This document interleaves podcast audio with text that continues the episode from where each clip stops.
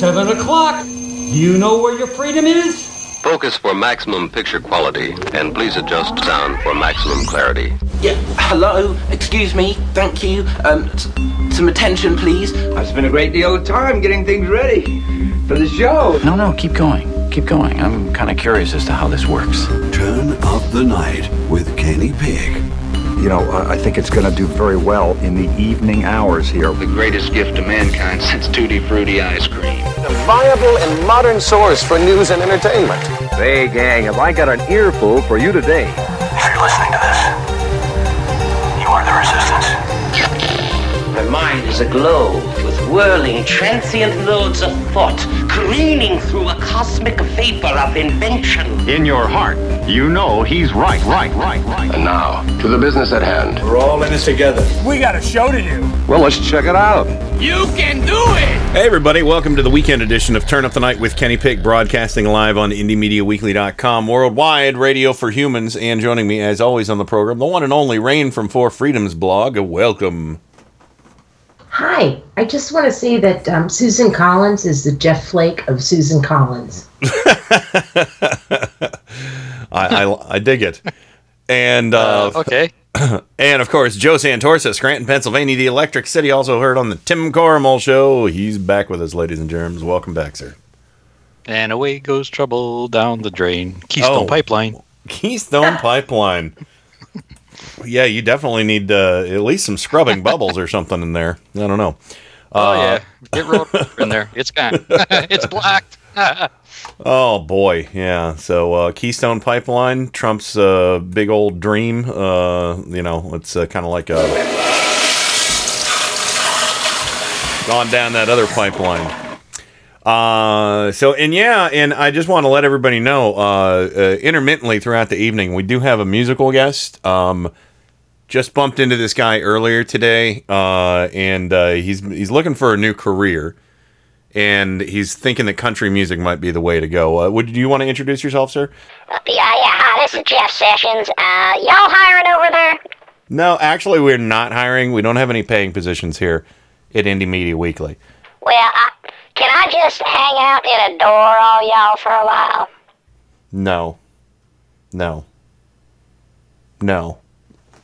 Oh, shucks. Okay. Jeff will be back a little bit later. He's working out a new country heartbreak ballad for everybody on the show, because apparently he just lost his man. So, and his job, and I think his pickup truck and his dog. So we'll see. Wow! If he were a country singers would just shoot him. Yeah. Hey. I used to be able to do something about that kind of talk, but not anymore. Nope. Oh. No, sir. Wow. Now I'll just go over here and cry in the corner until y'all are ready for me. Okay. Maybe another country song. Yeah. Maybe him and Dave Price, or Tom Price could just hold hands and go over a cliff on a car. Sure. I don't know. You think? Hey, that's not funny. I'm still crying in a corner. You just knocked that shit off right now. Hey, calm down there, buddy. You don't have the power. Worked up. Yeah, I know. He's acting like he still has power or something. I got all the power I need in my tiny little fists, and I'll fight you all. Do you want to sing on the show tonight, Jeff? I'm sorry. Okay, he says he's sorry. I tend to believe him. He's a pretty trustworthy guy. I gotta tell you, Joe brought up Tom Price tonight. Mm-hmm. And I don't know if we're gonna get to it, and if we get to it, we get to it, but I gotta see this right now. Lisa McBath beat Karen Handel. Yep. In Georgia, in the same district that Tom Price held, and formerly Newt Gingrich.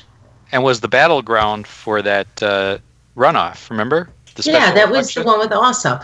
I actually saw something from the Atlanta Journal-Constitution that said she won Ossoff's seat, and I felt that pissed me off, because it was like no, it was never Ossoff's seat. Stop with that fucking patriarchal bullshit. A woman won that seat from another woman who was really, really backed up by the NRA. Yeah, and that's another thing. Boy, the NRA, what a bunch of big losers in this election. A female anti-NRA Democrat beats you in the reddest of Georgias. Yeah, it's a pretty red area of Georgia. My God. Well, that seat's been in the hands of the Republicans since, wait for this, young Newt Gingrich won. Yeah. Frankly, clearly. Yeah, that's what I'm saying. I mean, she basically took the seat from Newt. Mm-hmm. And it should be pointed out that it was her son. Her son was the kid that was killed in that Florida case because some dude thought some black kids were playing music too loud. And that was in Jacksonville. That's right. Right. So to me, that's a huge win. I know we had a lot of huge wins, but some of them, when you go and peel back the curtains, some of them were really moral wins. Yeah. And Lisa McBath, God bless her. You know, when you have a... God bless very much, but I'm so glad she won. I mean, it was a woman of color who took Newt Gingrich's seat. That's great. Well, and we should point out, Tuesday was a little bit of a bummer in some respects because there were a lot of people that were hopeful that we would have a massive blue wave, where every Republican would be drowned out at sea. And it didn't happen. But there were so many significant wins. And if anybody hasn't seen how erratic Donald Trump has been behaving the last 3 days, well, that's all you need to know how big of a win it is for us. And not just because he's, a petty, vindictive, nasty, racist, sexist, I don't know, just every ist thing out there is, especially pissed. But he's pissed off. And, he is seeing this as, and Joe, you said this in our chat, he's like a cornered, wounded animal. Oh, yeah, he's dangerous. And I hate to see what's going to happen this weekend because it's only going to get worse. Mm-hmm. This is like what doctors describe to me as how a stroke works. Mm-hmm. First, you have the initial stroke, and then there's a cascading effect that goes on for at least a week later. Yeah, where the brain destruction continues. I know this is morbid, but this is what's happening to the Republican Party. Tuesday, they had the stroke. No one knew for sure how damaging it was going to be. Mm-hmm. By tonight, we see that, for instance, Sinema just took a 1.1% lead over what we thought was a lost race. Yeah, Kyrsten Sinema, Arizona. Right. Yeah, don't assume any of these races are lost at this point. And there are 11 too close to call House seats still up for grabs. This could go to 38 seats, which is not a wave. It's a tsunami. It's devastating. And by the way, let's not forget, and somebody pointed this out on cable news today. Lawrence O'Donnell. Does anybody realize how goddamn hard it is to win the House? Do you know how hard of a political feat that is? That's fought on a precinct by precinct basis, and for a party to nationalize an election like that and wrest away the House from the Republicans in this election was phenomenal. Yeah, phenomenal. I don't think we appreciate, and I don't think we will until we look back in history, how phenomenal Tuesday night was for Democrats. Yeah, and Rain, I think you pointed out that doesn't even begin to scratch the surface of what happened on the state level. Well, yeah. Yeah, things that I've been reading is that we're going to gain between 35 and 40 seats. Mm-hmm. And that's not, That's not nothing. No, that's huge. That's huge based on everything that you just mentioned. Right. But on the other hand, I mean, we took state houses, we took governorships, the Dems took things on county levels, on town levels. And to me, that's a really, really big shift because when you get elected like a county council, county legislator, or a city council member in a small city, That's when you start, fermenting. And then the Democratic Party starts to pay attention to you as you go up and up and up and up on the rail. This is, I really do believe this. This is a generational shift. We could focus all we want on the House, and I still think that what happened in the House was amazing. I don't want to hear from all these people like, oh, well, it really wasn't a blue wave, and it was.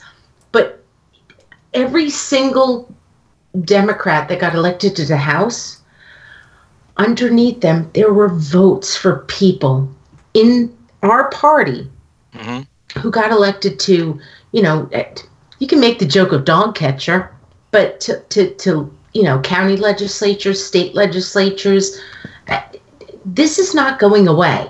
No. This is the Democratic Party really kind of doing what we've always said, we wanted the Democratic Party to do. We wanted them to do the same thing that the Republicans do.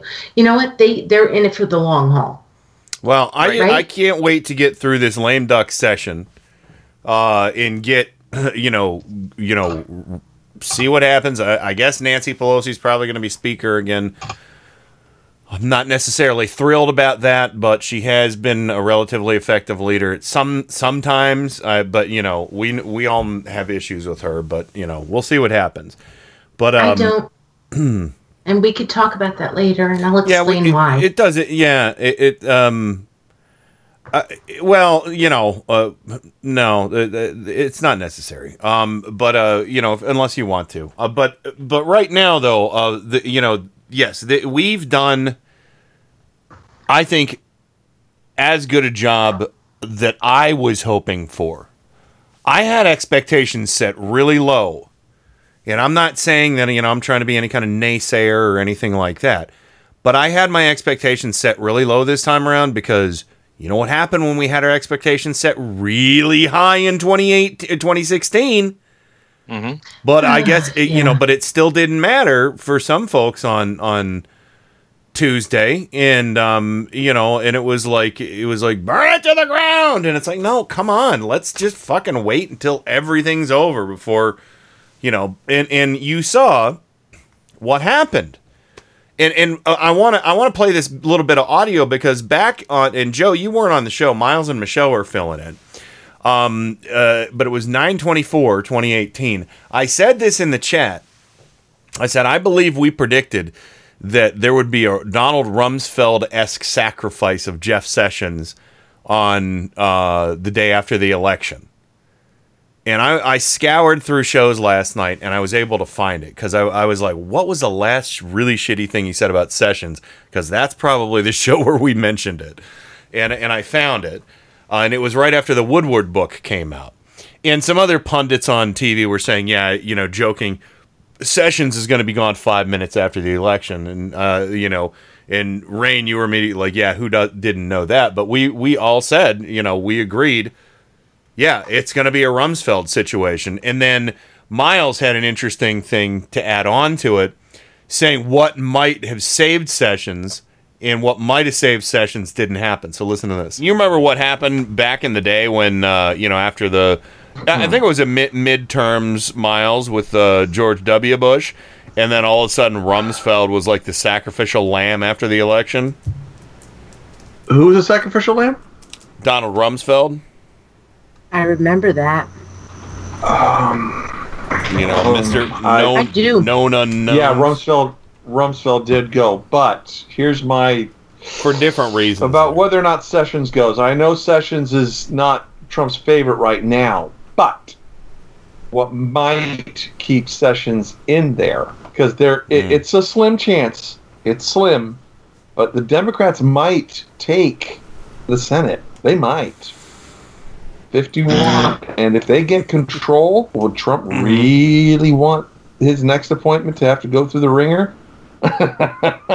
That's going to be an unpleasant. I don't know. Yeah. That's tough to say. Yeah, that's a good point. So yeah, that was what was said on 9/4/2018. So we knew Sessions was going. And we knew it was going to be a Rumsfeld type scenario, and it was going to be on the day after the election. I mean, right. At least I remember the Rumsfeld thing, Joe, was they actually had a ceremony like on the on the White House lawn for him, and like had him, you know, he was there and he was sad, and they were like, "Gotta let you go, Rummy." Do you remember that? Rummy. Yeah. Yeah, he did a great job, Brownie. They had, like, had a firing. They had a firing ceremony for him. It was great. Resignation ceremony, I suppose. They sort of did that for old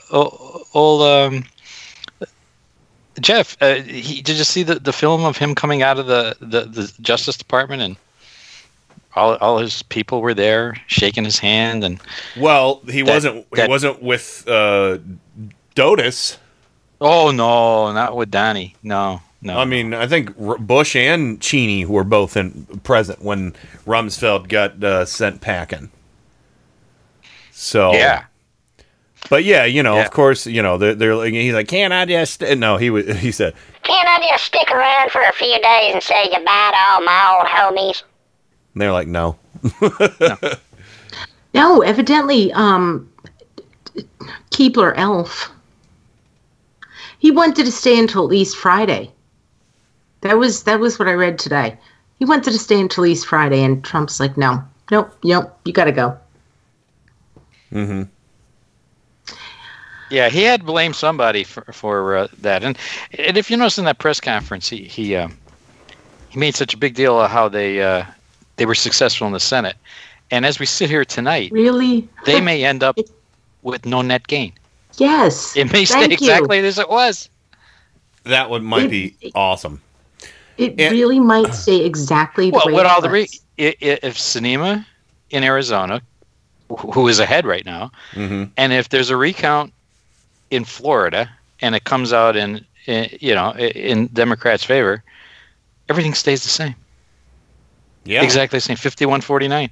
You know, they've gained nothing. Our friend Jeff Farias is friends with Kyrsten Sinema. Maybe I can see if he can pull some strings if she gets in, and we can have her as a guest. We'll go for it. That'd be awesome. Yeah. Yeah. But speaking of that press conference, I want to get to one part of it, and this is Ari Melber with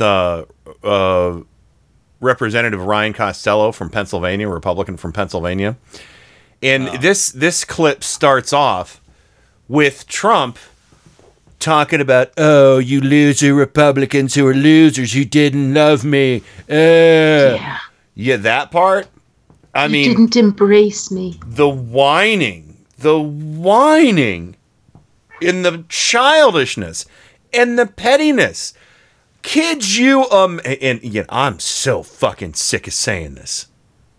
Imagine if Barack Obama went up and whined like this about, "Oh, that's what they get. They didn't love Obama, so they didn't win."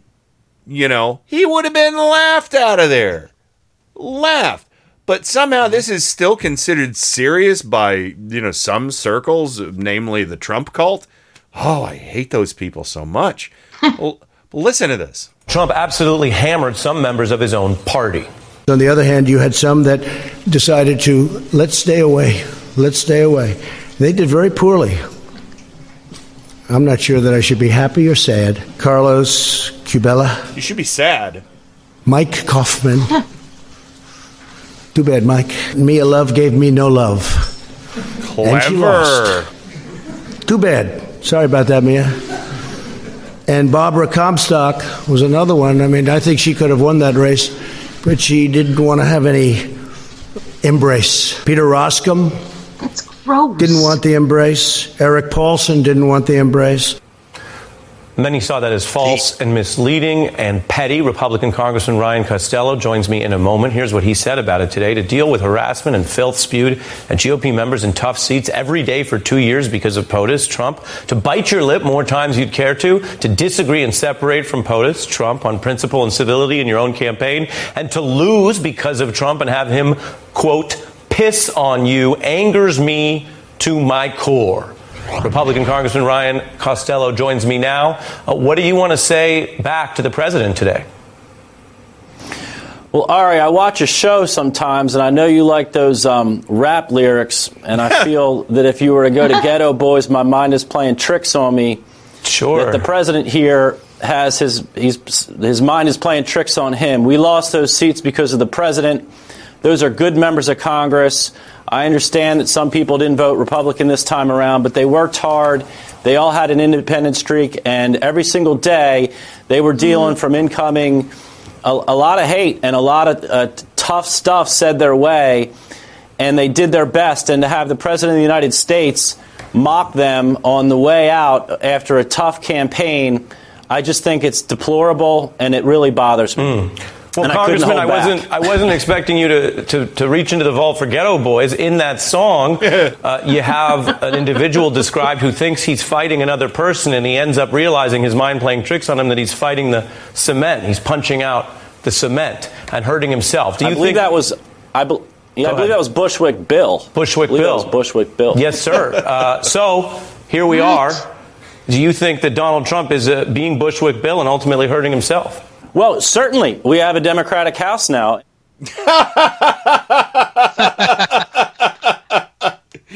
Oh, that's a Republican, everyone. Certainly. We have a Democratic House now. And Jeff wanted to say something real quick.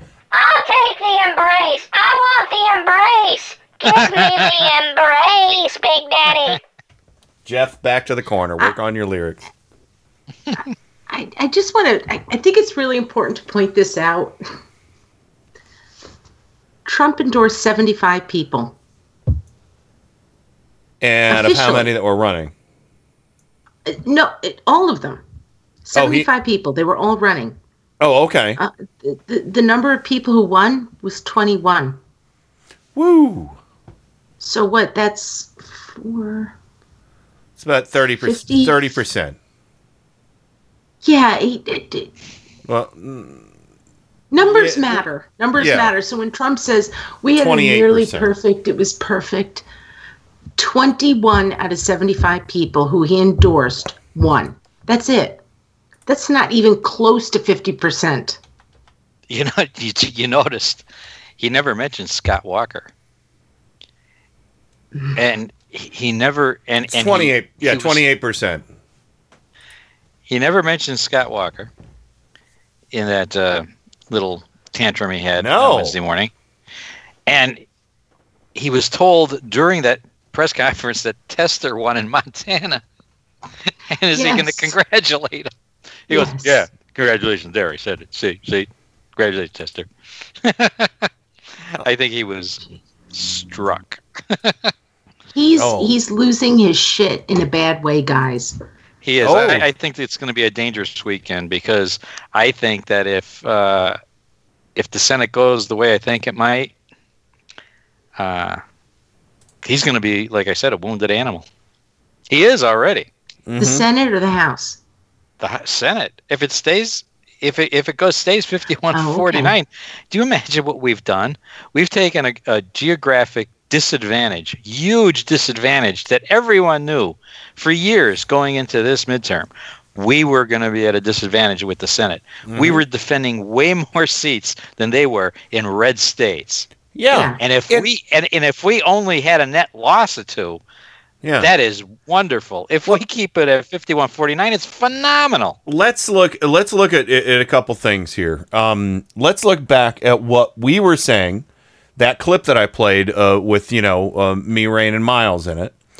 What were we saying? We were saying it's a slim chance that we're going to get the Senate, right?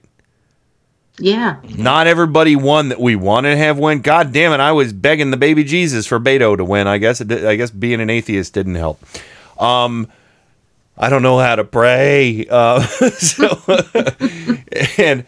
And then also look at what is going to come down the pike. I mean, we said it. We didn't think it was going to happen. I'm disappointed about Ohio. You know, I wanted a Democratic governor for once. You know, it's been a long damn time. With Bozo, Kasich. Please run in his independent Kasich. Fuck him up in 2020, please. And also, let's look at the races, how tight they were in a non-presidential election year. I mean, how many races are... so many of these races. I think more of the races... maybe... I don't know what the percentage is, but it seemed like that there was at least a dozen races that were fucking split right down the middle that are still being decided. You know, I mean, think they're still being decided because I think a lot of this, and I don't want to, I pray to God in by 2020, we don't have to keep saying this, but so many of these races, these House races are gerrymandered. Mm-hmm. If they come close to 50-50, that's a huge hill that any candidate on our side overcame. Yeah. The gerrymandering is a huge problem. I don't want to keep saying it. I don't want to keep using it. I don't want to keep using it as an excuse because at this point, it's not an excuse. It's a real and legitimate problem. When you take a look, there's no such thing as senatorial gerrymandering. So when I saw after Tuesday, you know, the percentage of people who, you know, the percentage, I can't remember exactly how to phrase it, but, you know, the popular vote for Senate seats. I sort of felt like this is silly because there's no gerrymandering when it comes to Senate seats. But you can look at the popular vote when it comes to people who are running for the House of Representatives. And if you look at the popular vote, there are more people who voted Democratic than Republican. And that's gerrymandering. I hope that makes sense. Yeah, it does. Take a look at what happened in Pennsylvania.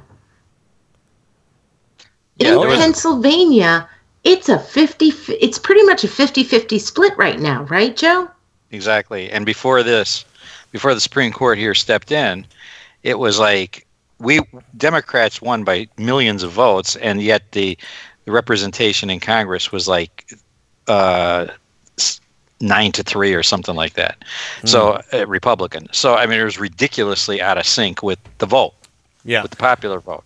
And now it's still out of sync, but it's way more in line. And yes, it was. I believe we now have a 50-50 split, a 6-6 split, which is much more representative of how we vote. Yeah. Yes. Well, we got to go to the break, but when we come back, we're going to really delve into the Schadenfreude, unless. We'd rather just talk about our losses. I'm being sarcastic. Of course, we're going to talk about Schadenfreude when we come back. But yeah, so much of it. Oh, Chris Kobach, he gets honorable mention this month. Oh, and so did Ann Coulter. Oh, there's so much sweet, dripping Schadenfreude to go around. It's not even funny. But you know what? For all the Republicans out there who still support Trump and voted for people like Ted Cruz, I do have a special song of love and outreach from our friend Macaroni, just for you. Yeah. So anyway, we're gonna run to the break. Macaroni coming up. We'll be right back with more Turn Up the Night. We are living in the most spectacular, difficult, and dangerous period in history. In search of knowledge, we have probed the depths of nature, never before explored. We have challenged the sky and sent great engines thrusting far into space. Amazing feats. Our sacrifices have been many, our discoveries constant, and our questions unending. The courage to see through these troubled times to a bright future comes from Turn Up the Night with Kenny Pick.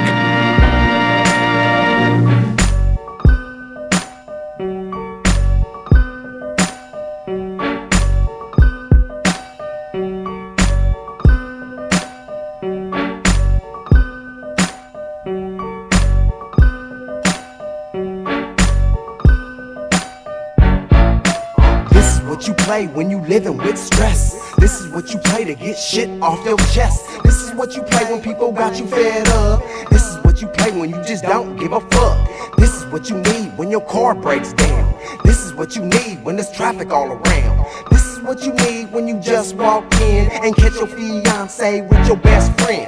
This is what you play when you get laid off and find out that your final check's way off. This is what you need when you run out of weed or your baby mama tripping with your firstborn seed.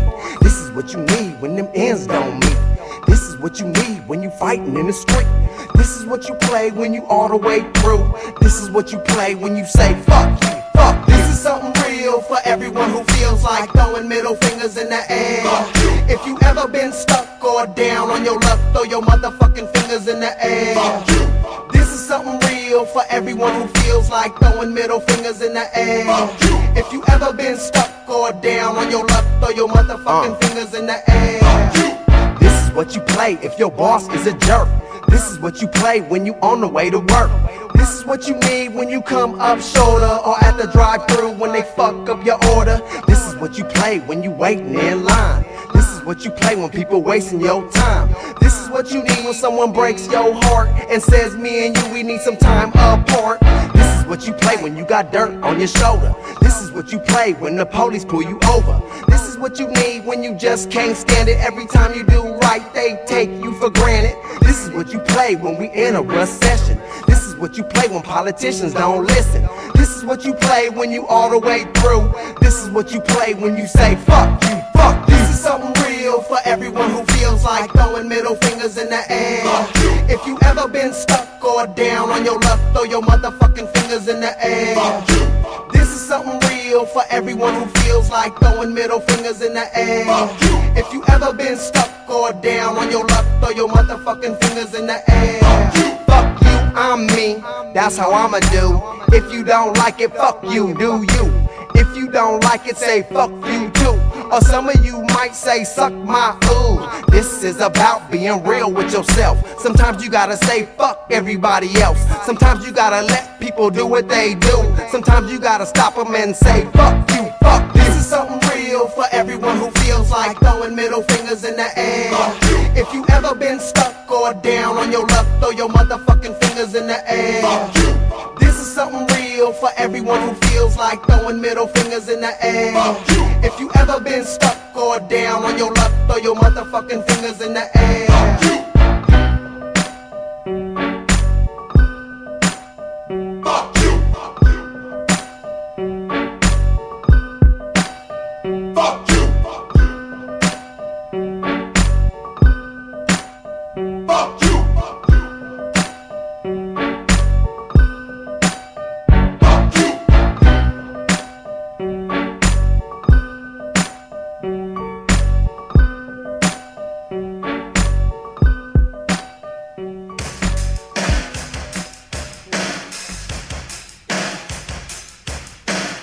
Hey, this is Brad Friedman from bradblog.com and the Bradcast, heard right here on Indie Media Weekly. Thanks for supporting truly independent media right here on Indie Media Weekly.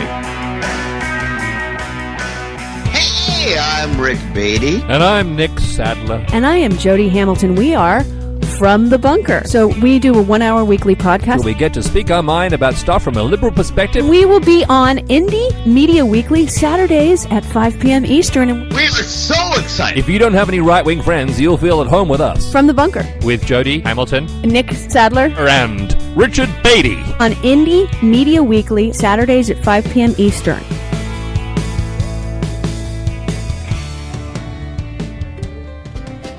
Hi, I'm Tim Corrimal, host of The Tim Corrimal Show. And I'm Joe Santorsa, co-host and head mechanic of The Clown Car Garage. Each week, our guests join a roundtable discussion of the political news of the week and peek into the GOP circus tent. And of course, no circus is complete without clowns. And each week, I inspect the clown car to see what obnoxious fumes they have been spreading all around the country. So join us each week. Admission is free, but just one word of caution. If you see the GOP clown car, get out of the way. They're terrible drivers. Hey, Joe, what was that? I think we just lost another clown car. Tune in for The Tim Corrimal Show on Indie Media Weekly Radio. Mondays and Wednesdays at 8:30 a.m. Eastern, right here on Indie Media Weekly Radio. IndieMediaWeekly.com. Extraterrestrial radio, all the power without the tower. Get ready for the fastest 2 hours in radio. Listen to Paul's Memory Bank live every Monday from 8 to 10 p.m. Eastern, right here on Indie Media Weekly. Your DJ, Paul, will serve up a mix of classic rock, pop, and novelty music, all tied together with a weekly theme. That's Paul's Memory Bank every Monday from 8 to 10 p.m. Eastern, exclusively on Indie Media Weekly. Extraterrestrial radio, all the power without the tower.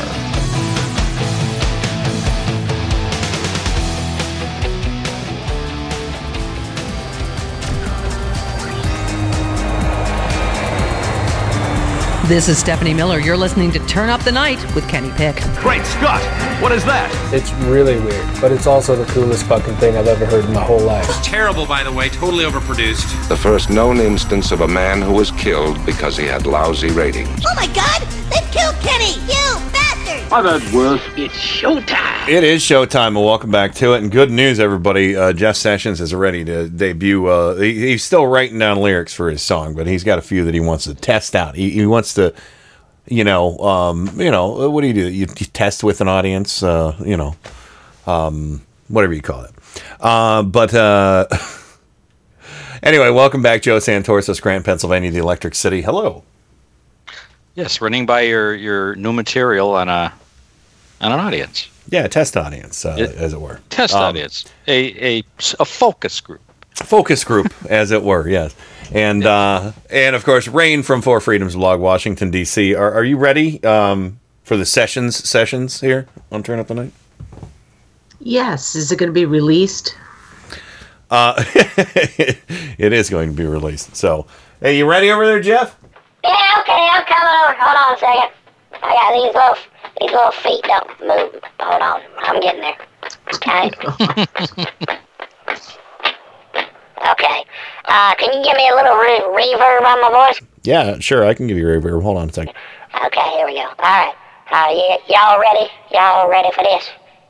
Here we go. My name is Jeff Sessions, and this is my new country song I'm working on called I Lost My Trump and Got Thrown Out on My Rub.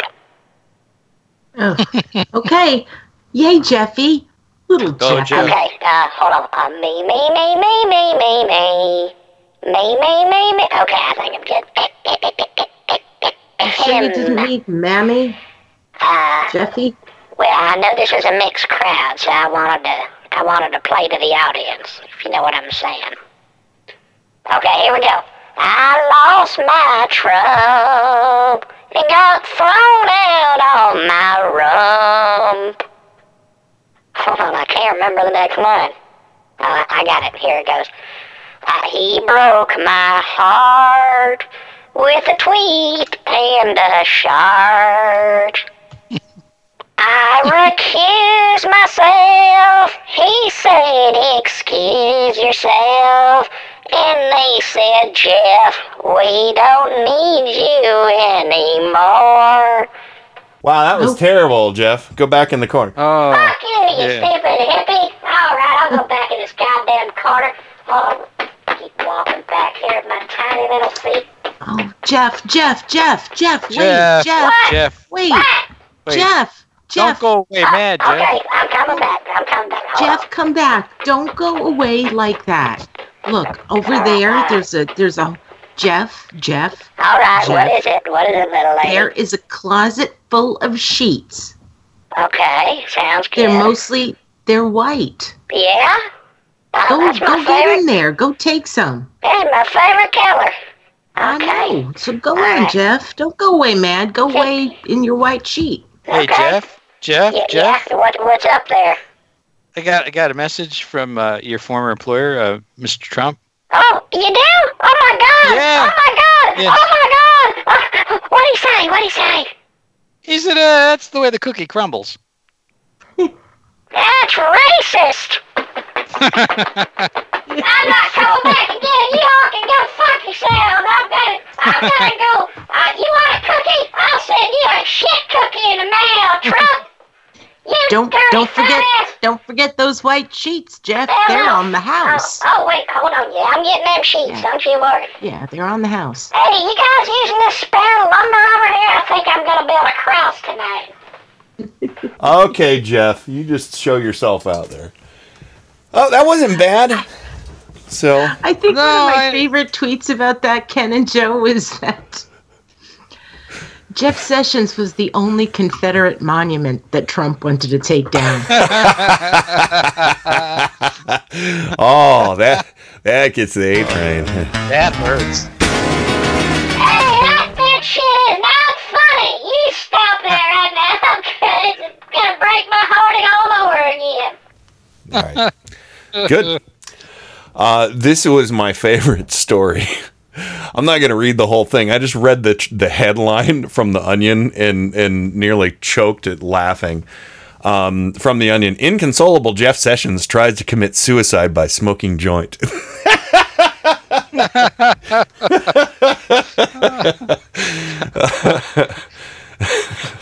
When you posted that one, I almost fell off my chair. I almost fell for it. Yeah. No. He should really vape, not smoke. You know, I will say the little footsteps, that was an invention of necessity tonight that worked out. So I just do Jeff. Yeah. Yeah, he might come back later. He's still working on some lyrics. He might want to try and test some more material since, you know, again, it's a big career change for him. So, somebody should have sent him some glitter and glue to work on that white sheet costume. Sure, yeah. So there's always next Halloween, you know. Did you guys hear? I don't know if you heard this, and I don't have the link in front of me. So just trust me on this. Y'all can research it and back me up. Somebody asked Mitch McConnell today, so what do you think about Jeff Sessions? Do you think he should run for his old seat in Alabama? And Jeff Sessions responded something to the effect of, well, I'm not going to say yes or no, but if he runs, it might be our best chance to pick up a seat in 2020. Which means Mitch McConnell knows that they're going to lose the Senate. Yeah. I mean, like, 2020 is not going to be good for them. To me, that was astounding. Like, he didn't tacitly endorse Jeff Sessions running for, what's his name down there? The Democrat who won. Oh, the Democrat who won, and that was, it's been way too long. I don't remember. I know, but he didn't tacitly, he didn't come right out and say, yeah, I want Jeff to run. But what he basically said, that might be our only chance at holding a seat. And I thought that was astounding. Yeah. So, let me see. I'm looking to see. Doug Jones, there we go. Dougie Jones, that's right, Twin Peaks. So anyway, I want to get to some of Trump today. Let's get to no. Hold on, we got Schadenfreude to do here real quick. That's Schadenfreude. People taking pleasure in your pain. All right, everybody. Chris Kobach. This is, of course, he lost in Kansas. Aw, so sad. Yeah. I think I might have to cue up the sad music for this one. Here we go. This is from Mediaite. Chris Kobach was so confident that he'd win, his staff actually did a walkthrough of the Kansas governor's office by Joe DiPaolo, Mediaite. Chris Kobach, the Kansas Secretary of State, who has been omnipresent on cable news as a prominent backer of Donald Trump, evidently thought he was a cinch to win the Kansas gubernatorial race, so much that his staff almost literally measured the drapes. Aww. According to the Kansas City Star, the Kobach team actually did a walkthrough of the governor's office 2 weeks prior to the election, despite polls at the time showing him in a very tight race with eventual winner Laura Kelly. Congratulations, Laura Kelly. A woman. Mm-hmm. Overall, the star painted a picture of an extremely aloof candidate who couldn't be bothered to do any grunt work required to set up a proper operation. The candidate is said to have struggled to pay his campaign staff on time, didn't have a working phone system in his campaign office, and didn't even reach out to people who offered to volunteer for him. It was the most dysfunctional thing I've ever seen in my life, an unnamed Kansas GOP operative told the Star. Aw. They got a really nice glassy-eyed picture of Chris Kobach, too. And Ann Coulter tweeted out after this on November 6th at 7:32 p.m. Eastern, "Kansas is dead to me." And I can't find the tweet, but I think, Rain, you liked it or shared it or something, but somebody responded to the tweet, and I'm going to paraphrase. It says, "Oh, Ann, we know Kansas. You haven't liked Kansas ever since they dropped the house on you." Yes. So. Yes. And I actually tweeted out. I thought it was funny because whatever. It dawned on me yesterday that Ann Coulter actually named her soul Kansas.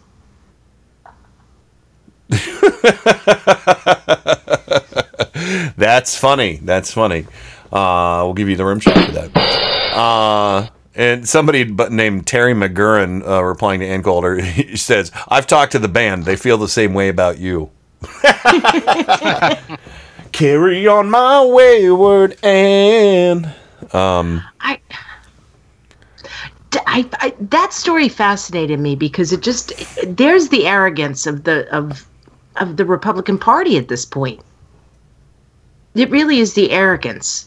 That they really, Chris Kobach is indicative of a lot of people where they really just thought, that's it. We've got everything. We're going to run the tables.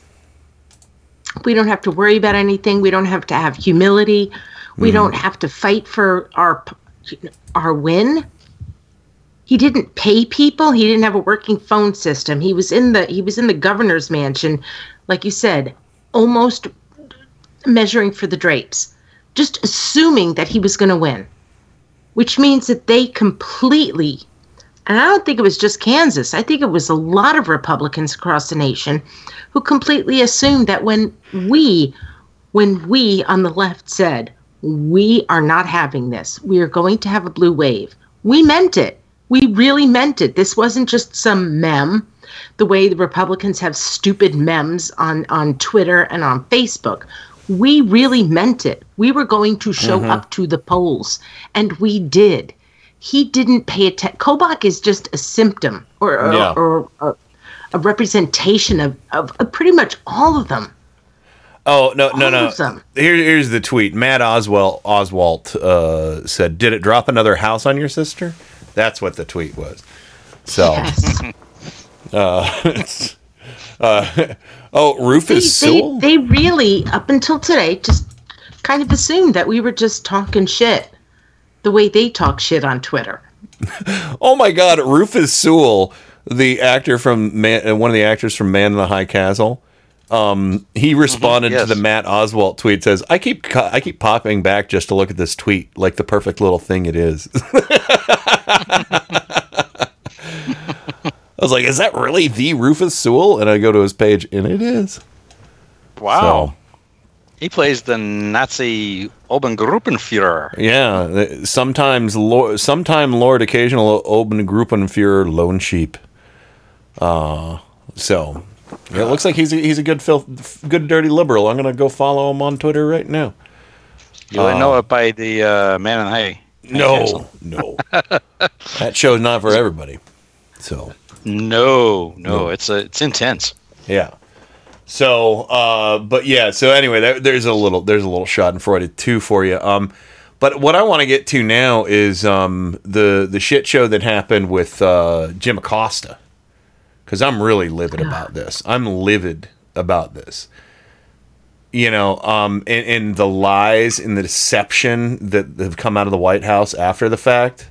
In the manipulated video, we'll talk about that. But listen to this. This is the interaction between Trump and Acosta. I would say a spat, but the only spatting that was going on was Trump, and it was more like sharding. You know, so that's my shart sound. Where is it?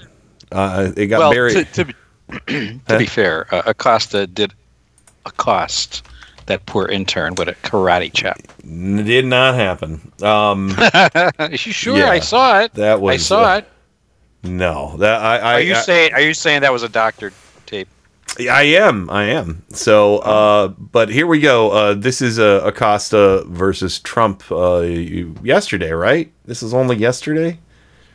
My only God. Yesterday. I wanted to challenge you on one of the statements that you made in the tail end of the campaign in the midterms. That here we go. That, well, if let's you don't go, mind, Mr. President, that this caravan was an invasion. As you know, Mr. President, I consider it to be an invasion. As you know, Mr. President, the caravan was not an invasion. It's a group of migrants moving up from Central America towards the border with the U.S. Thank you for telling me that. And why did you characterize it as such? Because I consider it an invasion. You and I have a difference of opinion. But do you think that you demonized immigrants in this election to try to keep them? I want them to come into the country, but they have to come in legally. You know, they have to come in, Jim, through a process. I want it to be a process, and I want people to come in, and we need the people. Your campaign. You know why we need the people, don't you? Because we have hundreds of companies moving in. We need the people. But your campaign had an ad showing migrants climbing over walls and so on. Well, that's true. But they weren't actors. They're not going to be doing that. They weren't actors. Yeah. Well, no, it's true. Do you think they were actors? They weren't actors. They didn't come from Hollywood. Right. These were people. This was an actual, you know, it happened a few days ago. And they're hundreds of miles away, though. They're hundreds and hundreds of miles away. That's not an invasion. Honestly, I think you should let me run the country. You run CNN. All right. And if you did it well, your ratings would be much better. If I may ask one other question. Mr. President, if I may ask one other question, are you worried? That's enough. Mr. President, I was going to ask one of the other folks. That's enough. Pardon me, ma'am. Excuse me. That's enough. Mr. President, one other question, if I may ask, on the Russia investigation, are you concerned that you may have? I'm not concerned about anything with the Russian investigation because it's a hoax. That's enough. Put down the mic. Mr. President, are you worried about indictments coming down in this investigation? Mr. President, I'll tell you what, CNN should be ashamed of itself having you working for them. You are a rude, terrible person. You shouldn't be working for CNN. Go ahead. I think that's unfair. You're a very rude person. The way you treat Sarah Huckabee is horrible. Oh. And the way you treat other people are horrible. You shouldn't treat people that way. Go ahead. Go ahead, Peter. In Jim's defense, I've traveled with him and watched him. He's a diligent reporter who busts. Well, I'm not a big fan of yours either, so I understand. To be honest. So let me ask you a question, if I can. You repeatedly said you aren't the best, Mr. President. You repeatedly over the course of just sit down, please. Well, when you report fake news, no. When you report fake news, which CNN does a lot, you are the enemy of the people. Oh, my God. I hate him so fucking much. So breathy and tantrumy. Trump. It's a Trump-trum. You know, I mean. That whole exchange was disgusting on so many levels. Mm-hmm. So many levels. And one of the base levels to me, I'm sorry for interrupting. I feel like that entire exchange was a setup. Trump knew what he was doing. He knew he was going to do this to Jim Acosta. I really feel like that because he answered none of his questions and he listened to nothing that Acosta said. No, not at all. Nothing that he listened to. No, there was absolutely nothing. And we don't have a lot of time, so I want to get to this clip from Jimmy Kimmel, and then we'll wrap it up on this. But listen to this. Trump held a press conference yesterday. A lot of people saw this. He got in a heated back and forth with Jim Acosta of CNN, and that spat cost Jim Acosta his press pass. For real, he's not allowed in the White House anymore. Not only did they suspend his credential, they claim Acosta accosted a female intern while she was trying to take the microphone from him. This is the alleged incident from yesterday. May I ask Peter, one other question? Are you worried? That's enough. That's Mr. enough. Mr. President, I was going to ask one of the other folks. That's enough. Pardon me, ma'am. Mr. President, that's enough. Okay, not only didn't he accost her, he said, pardon me, ma'am. Well, that's where the Huckabee BS machine comes in. Sarah Huckabee Sanders. She tweeted a doctored video clip that they believe is from InfoWars, which is a website for the mentally unbalanced, in which they sped up Jim Acosta's hand movement to make it look more violent. And the part where he says, "Pardon me, ma'am," they cut the audio out. They altered this video, and we'll take a look here. And you see, like, it sped up his hand. And the White House press secretary tweeted this video. She wrote, "President Trump believes in a free press and expects and welcomes tough questions of him and his administration. We will, however, never tolerate a reporter placing his hands on a young woman just trying to do her job as a White House intern." Now, Jim Acosta clearly never touched that White House intern. That's just a lie. And I think this also might be the first time I've seen Sarah Sanders take the woman's side on any subject ever. True. So good for her. Baby steps. But she should be forced to resign for that. I mean, she intentionally disseminated doctored video footage to discredit a reputable journalist. She's the White House press secretary. She should be fired for that. She should be fired and...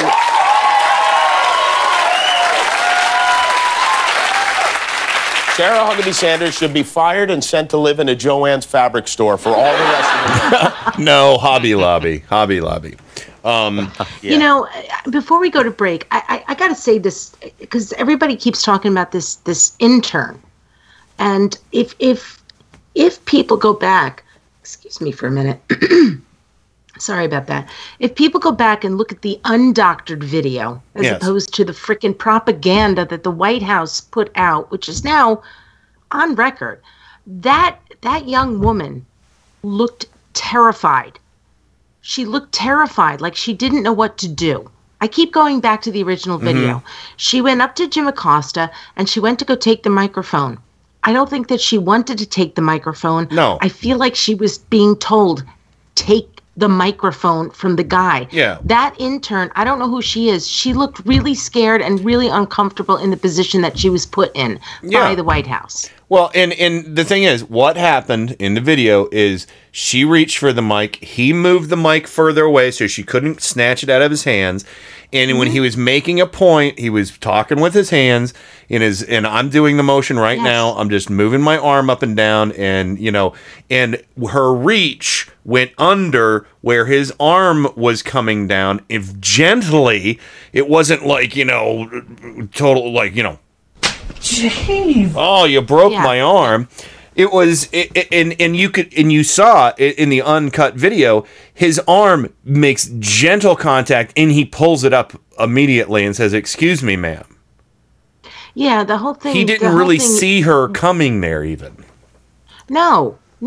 I mean, the fact that they said that, did they say he assaulted her?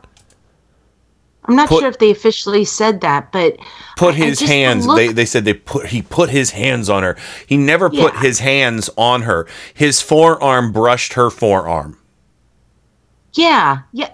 Which could happen to somebody on a bus. I still think that young woman looked terrified. Like she had to do something she didn't want to do.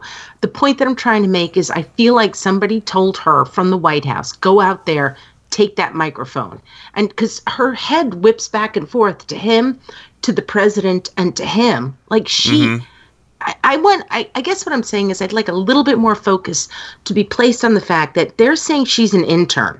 Mm-hmm. And she probably is, which means she's a young woman. Yeah. And she was put in a really bad position by this president, by Sarah Sanders, by Kellyanne Conway, and by this White House. And I'd like to also dovetail off of that. If this was such an horrendous physical, Acosta accosted the woman, he put his hands on her, well, I guess, you know, chivalry's dead because not one, including Fat Donnie, nobody stood up. Nobody stood up and went to check and see if she was okay or subdue Acosta in his rage of gentle arm waving. Nobody even knows her name, Ken. Yeah. So, that's my point is, oh my God, look at this. Look at the video. Well, if you saw that in the video, then why didn't you do something about it when it happened? If you think it was truly abusive, fuck you. you know, you're all a bunch of liars and you're spreading propaganda and filth like usual. But Joe, I'll give you the last word on this before we go to break. Well, if I was that intern, I'd quit. Because I agree with Rain. She looked terrified. And you have that big blob of lard with a mouth.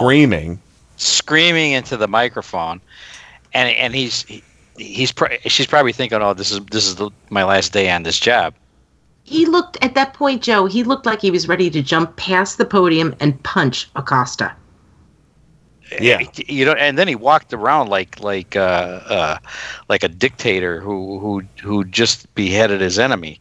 You know, like he left the podium and did a little prance, sort of like he did to. So you remember, like he did to Hillary during that debate. Oh yeah, the Michael Myers prancing around, stalking, like a stalker in a horror film. Yeah. So I wouldn't be surprised if that intern is gone. Yeah, I wouldn't either. If she's not, or if she, even if she is, either way, I'd like her to step forward and say, look, this is what I was feeling, and I was not afraid or intimidated or hurt by Jim Acosta.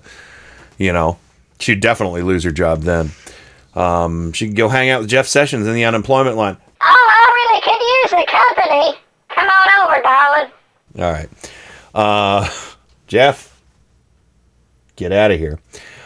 So anyway, let's go ahead and run to the break. We got lots more because Trump has just been off his nut.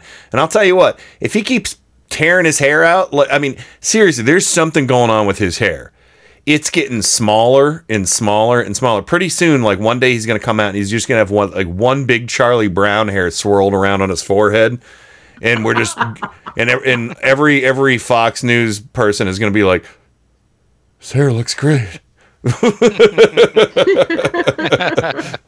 looks good. It's gonna look like Pigpen. Yeah. Oh, he looks like Pigpen now because the hair's like kind of a see-through shell. But you know, once he gets to Charlie Brown, it'll be like just one squiggle. You know. So donated from Eric's ass hair collection. So quick before you go to the break, the question before after the break is: Donnie gaining weight? What? Maybe. Did the sun rise today? Anyway.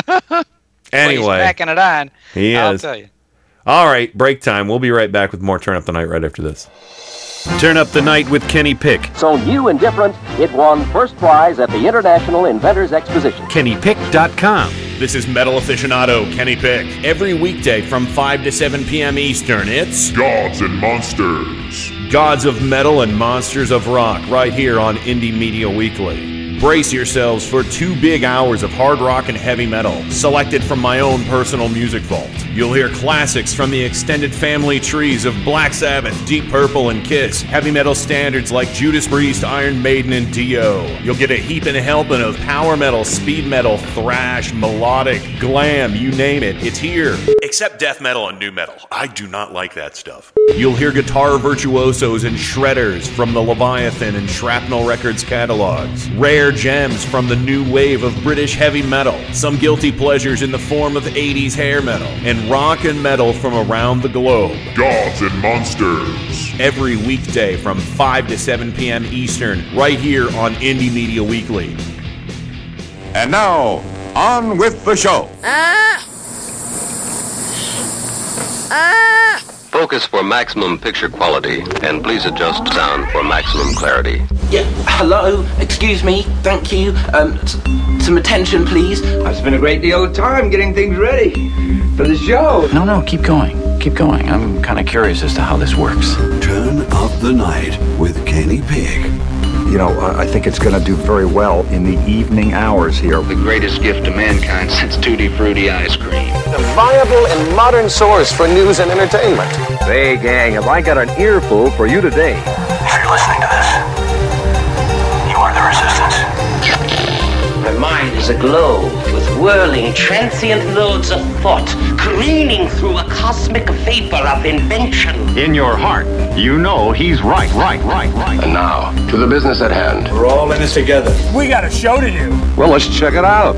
You can do it! Welcome back to the weekend edition of Turn Up the Night with Kenny Pick, broadcasting live on IndieMediaWeekly.com, worldwide radio for humans. And, of course, joining me, as always, on the program, Mr. Joe Santorsa, Scranton, Pennsylvania, the Electric City. Guess what? It's raining here. Oh, Jesus. Not right now. Not here. We had a little bit of snow this morning. It was great. But it is November. I'm sort of wishing for snow so that the rain will stop. Well, there you go. And, of course, Rain from Four Freedoms blog, Washington, D.C. Different kind of rain. It's also raining here. Oh, okay. Well. I'm kind of over it. Yeah, it's not raining here. But anyway, last but certainly not least, ladies and germs. It's the Braumeister Bobber in Washington, D.C. from Four Freedoms Log. Welcome, sir. Happy Friday. Yeah, happy Friday to you. You heard we had a special musical guest tonight, right? I heard that. Yeah. He could probably work on that a little bit. You know, maybe needs to woodshed it a little more. Hey, I'll take you to woodshed, boy. Oh, wow. He's still playing with the sheets. He's having a good time. He's rolling around in them. Ken? Yeah. Could you have him check on Toilet Boy for us? Oh, oh dear God. Maybe then you'd give him a kick in the ass and flush. Please don't do that to me, Mr. Joe. Wait, this is Toilet Boy. No, please don't do that to me, Mr. Joe. I'm your friend. Don't send Sessions here. I'll definitely get flushed for sure. You better not be smoking down in that toilet, because Sessions coming to get you. Oh, well, I'll share with him if he wants. Well, that's nice. That's nice. I still think that Jeff is a little pitchy. Yeah. Toilet kid, how do you keep your weed dry in the toilet? Very carefully. All right. So we're done with him for now. We'll reset for Sessions. The sessions. The sessions, yes.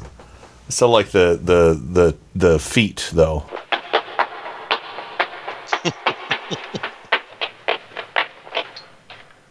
I'm back.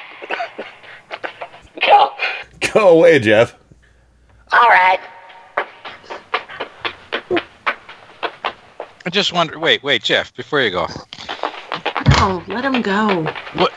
No, I don't know, Jeff. Who's taller? You or the tidy bowl man?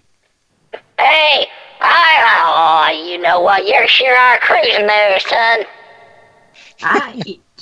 Joe, can I answer that? Uh huh. I think that the tidy bowl man's penis is taller than Jeff. Well, You done broke that rule that Kenny doesn't like to have broken. Don't say penis in this house! And that word just offends me, and now I'm running away. Sort of tripped there. Sort of tripped up a little bit. Well, the carpet's like a quarter inch thick, so... Yeah, no. So you had to climb up over it. Yeah. Anyway, Jeff might be back later if everybody's really nice. I don't know about Toilet Boy though. We're gonna leave it at that. So anyway, welcome back to the show, everybody. And the Trumper tantrum. Well, I guess that's what I call it, the Trumper tantrum of this week. It has been the stuff of legend, really. And I want to play a couple clips. I don't have all three. But I have the one from the press conference 2 days ago, where Yamiche Alcindor, is that how you say it? Alcindor. Okay. It's like Kareem Abdul-Jabbar's old name, Lou Alcindor. Oh, I didn't know that. That sports. It's sports. Yeah. Kenny's not American. He doesn't know nothing about sports. This is the reporter who worked for PBS. Who works for NPR. PBS, right? Yeah, yes. PBS. So she's an MSNBC contributor. So she asked Trump at the same thing where he threw tantrum and threw all the GOP members under the bus and everything. She asked about him saying he was a nationalist, and people have been saying this is emboldening white nationalists, and it is. White nationalists were cheering when Trump said that because they're like, yeah, he's truly saying he's one of us. We know he's not going to say white nationalist because he can't, but I think this pretty much confirms his true feelings. Here's say the name again, Joe. Say her name. Yamiche Alcindor. There we go. Yamiche Alcindor with PBS NewsHour. On the campaign trail, you called yourself a nationalist. Some people saw that as emboldening white nationalists. Now people are also saying that the president. It's such a racist question. There are some people that say that now the Republican Party is seen as supporting white nationalists because of your rhetoric. What do you make of that? I don't believe it. I don't know. Why do I have my highest poll numbers ever with African Americans? Why do I have among the highest poll numbers with African Americans? I mean, why do I have my highest poll numbers? That's such a racist question. Honestly, I mean, I know you have it written down and you're going to tell me. Let me tell you, that's a racist question. And Mr. President, you know what the word is? I love our country. That's more than one word. You have nationalists, you have globalists. I also love the world. And I don't mind helping the world, but we have to straighten out our country first. We have a lot of problems. Excuse me. But to say that, what you said is so insulting to me. It's a very terrible thing that you said. God almighty, only a racist would say that was racist. Ken, Joe, and Bob, she never asked a question. He said his poll numbers among the blacks was the highest they've ever been, and I'm assuming that the only people he polled were the ones that worked for him. Yeah. He went down to the kitchen and asked the kitchen staff, or 8. Highest ratings ever. Yeah, seriously. 6 or 8%. Single digits? I mean, it could be true that he has the highest poll numbers among black people now in his administration, but I can't even believe it's as high as 8%, Joe. I thought it was like 3.5%. Someone in the press pool, when he said that, yelled out 8%. It was Hunter Walker. I have a follow up. Hunter Walker, who has probably one of the coolest names in the world. If his name was Walker Hunter, he could be on Walking Dead. He'd be dead. Well, he'd be a hunter of walkers, a walker hunter. Because that's what they call the zombies in Walking Dead. But yeah, here's a follow up. He's so damaged. He's so broken. Just when you see how he responds. But he kind of backs down because it's a white guy talking to him. Yes. First off, I personally think it's very good to have you here because a free press and this type of engagement. Actually, I do too. Yes, it's vital to the democracy. It's called earned media. It's worth billions. Go ahead. I have two questions for you, if that's all right. It's a rare opportunity. First, just a point of clarification on the tax returns issue. You brought up the audit. That doesn't prevent you from releasing them. I know. Oh, sure. Right. But I didn't say it prevented me. I said lawyers will tell you not to do it. But what's your next question? Go ahead. Come on, let's go. Just on that. More exciting question than that, please. Second one. Michael Cohen recently said you called black voters stupid. That's false. Omarosa has accused you of using the N-word, and the rapper Little John has said you called him Uncle Tom.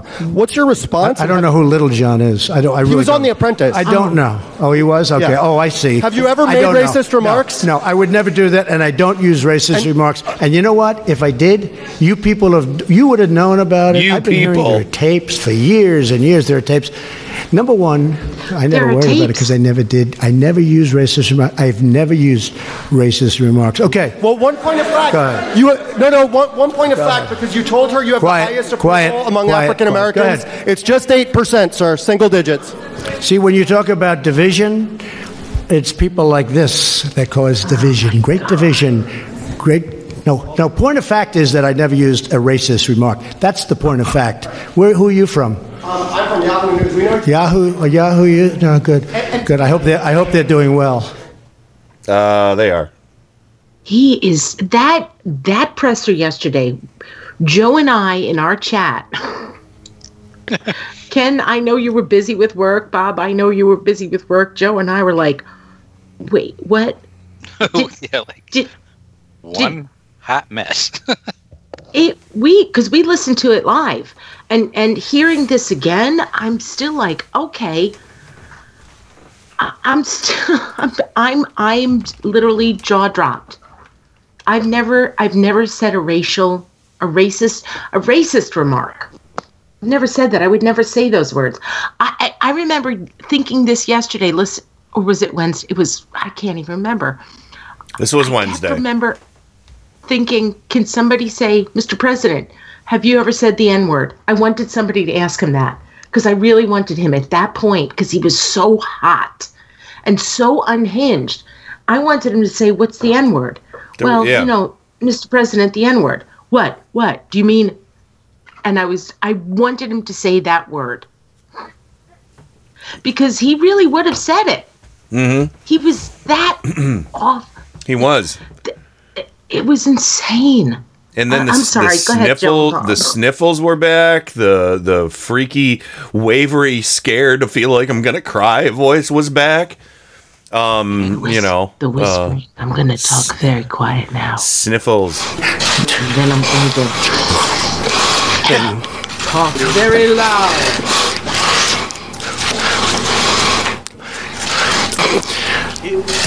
He is seriously hitting the coke. I hope so. Not kidding. I mean, then there'd be an excuse. No, I really, truly think this is nothing. And I mentioned this. I've mentioned this on several shows. And I'm going to paraphrase it again. I tried to find this audio again, and I can't track it down because it was just. It was one of those days where I think I actually listened to the Rush Limbaugh show in the lead up to the election because I would do that from time to time just to see what was going on, especially around crazy Trump stories. I listened to him or Glenn Beck. And at one point, I had a piece of audio, and I'll try and track it down again. I think I might be able to find it in an old email folder or something. But Limbaugh said, you can call Trump anything you want. You can, call him stupid. You can call him, a jerk. You can call him, fat, whatever, stupid. But don't call him a loser. He doesn't ever want to be considered to be a loser. You can say anything else you want about him. But once it's perceived that he's a loser, and that's what he got. He got a drubbing on Tuesday with the House going to Democrats. And if his ego wasn't horribly damaged in all this, we never would have heard him go out and attack the people who lost. That's just a fact. Yeah, that's true. I mean, Bob, what do you think? I think he's his ego at knowing all the people that he endorsed. I mean, I wouldn't say all of them, but what was it? 30% won and 60-some% lost. 28%. 28% of people he endorsed won. Right. So that's he may pretend and say otherwise because he just lies out of habit. But mm-hmm. I'm sure he knows. How many of those people that he endorsed lost. I love that old. I love that old. That means he's associated with all that losing. Yeah, I love that old Meatloaf song. 28 out of 100 ain't bad. No, that's not how it goes. Jeff Sessions might try and steal that lyric. And we haven't even talked about the fact that he went into so many districts mm-hmm. Or states where he campaigned mm-hmm. and they lost, where he actually showed up and they lost. Mm-hmm. How the heck is Fox News going to rerun that original programming? I don't know, man. We saw how crazy he was the other day. He's losing his shit. He lost it again today. I've got that audio too because I want to get to the Brooke Baldwin audio before we go to break. because we have Lindsey Graham to talk about in the third hour. But this is Abby Phillip from CNN. Very short clip here. Abby Phillip from CNN asking a question about that. What's that douchebag's name that he's going to put in for? Matt Whitaker. Matt Whitaker. Yeah. So she's asking about Whitaker and if she's going to try if Trump's going to try and use him to rein in Mueller, which is a very fair question. You know, and sometimes if you ask a question like that, you can trip up somebody stupid like Trump to, give you an honest answer. But I think he almost might have gotten ready to, but then he realized he would have been really stupid. So this is how that went. Do you expect Matt Whitaker to be involved in the Russia probe? Do you want him to... It's up to him. Do you want him to rein in Robert Mueller? What a stupid question that is. What a stupid question. But I watch you a lot. You ask a lot of stupid questions. I watch you a lot. She's on CNN, asshole. You say you never watch CNN. Again, Abby Phillip, another woman of color. And I think earlier today, he also went after Jim Acosta and April Ryan. I didn't get the audio of him attacking April Ryan, but he called her a loser and said, basically trashed her, saying, she got a promotion onto CNN. He has no problem with, dickbags getting promotions on Fox News to go on and spew whatever filthy lie they have of the week. America's sheriff, whatever, Dan Bongiano. Did you notice when he said, what a stupid question, that there is more venom in his voice? Mm-hmm. Oh, yeah. I mean, I noticed that in the presser the other day, and I felt like, he started out really like, I'm very tired, and Barbara Comstock, she didn't embrace me. She didn't want the embrace. Me and then he got really angry. Yeah. Then he got really angry, went after Acosta and a couple of other reporters, and In that presser, he told April Ryan to sit down. He kind of leveled off to his normal stupid. Yeah, so three women of color in 2 days he attacks. Yeah. And I want to, and Rain, you sent this because I want to commend Brooke Baldwin for doing this today. Love her. Yeah, this is a good bit of audio here. Stupid. Loser. Sit down. Oops, sorry about that. Stupid. Loser. Sit down. Very nasty. Racist. Those are the words that President Trump used speaking to three of my colleagues this week. Three journalists. Three black women. They are Yamiche Alcindor, April Ryan, and Abby Phillip. These are three consummate professionals. A grade. They can take these insults. They don't need me sticking up for them. But still, there is something so wrong with this. It is beyond disturbing. It is ugly, and I'm angry. And if you missed it, here you go. On the campaign trail, you called yourself a nationalist. Some people saw that as emboldening white nationalists. Now people are also saying that that's such a racist question. There are some people. Sit down, please. Sit down. I didn't call you. I'll give you voter suppression. Excuse me, I'm not responding to you. I'm talking to this gentleman. Will you please sit down? The same thing with April Ryan. I watch her get up. I mean, you talk about somebody that's a loser. She doesn't know what the hell she's doing. She gets publicity, and then she gets a pay raise, or she gets a contract with, I think, CNN. But she's very nasty. Whitaker to be involved in the Russia probe. Do you want him to, that's up to him. Do you want him to rein in Robert Mueller? What a stupid question that is. What a stupid question. But I watch you a lot. You ask a lot of stupid questions. Trump loves to punch. But this is something else.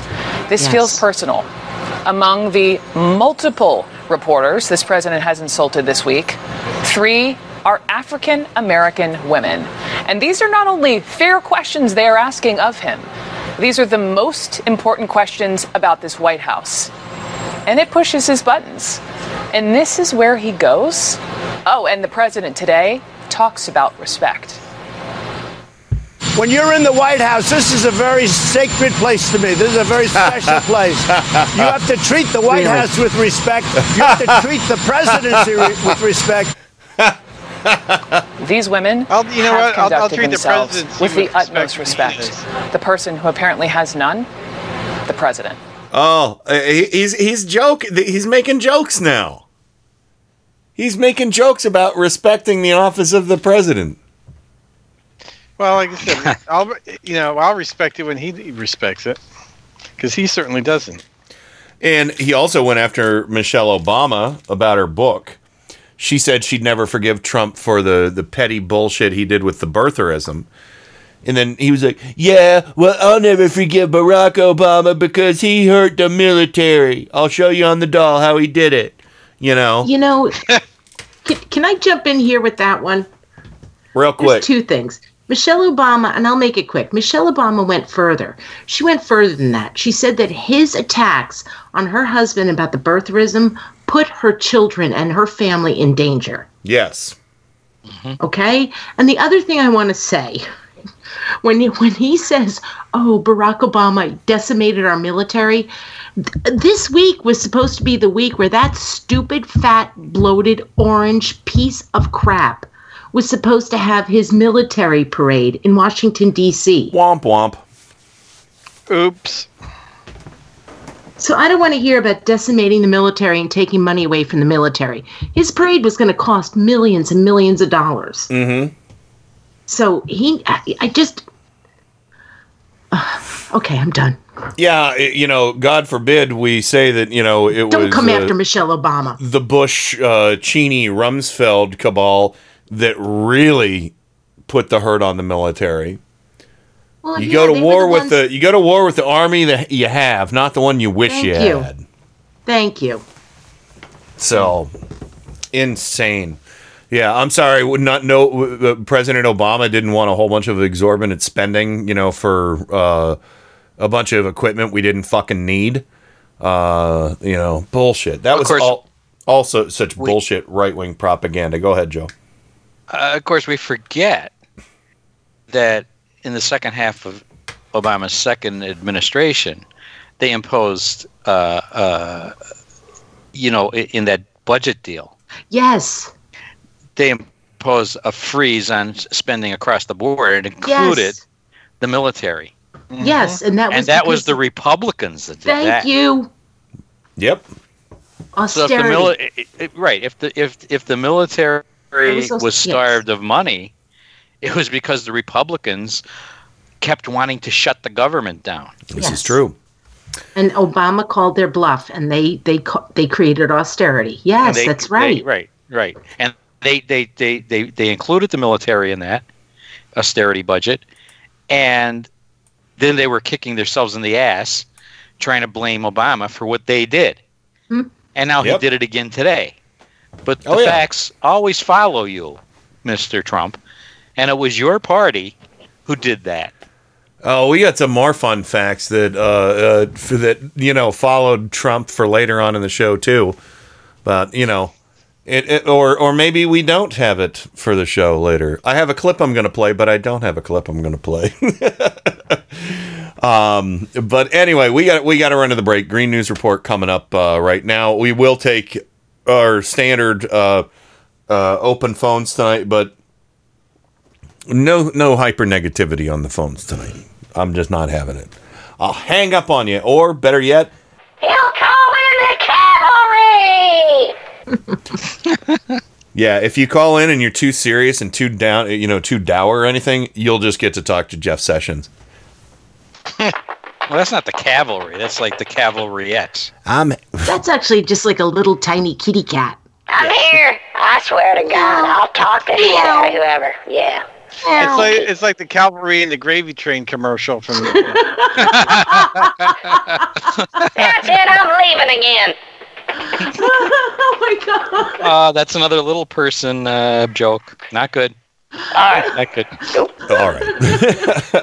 I keep forgetting to switch back and forth. I got to toggle this. I got to keep the illusion alive that there's actually two, a little Jeff Sessions running around here. What do you mean? I'm right over here, boy.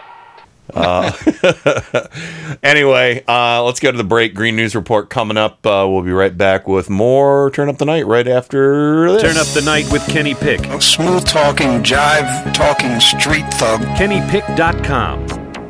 It's Thursday, November 8, 2018. It's been a night of victories, and it's been a night of some painful losses. Green News Report special coverage, big wins and losses for the environment in the 2018 midterm elections. I sincerely hope that someday soon, the Committee on Science will cease lecturing and harassing scientists. Yep, science to return to the U.S. House Science Committee.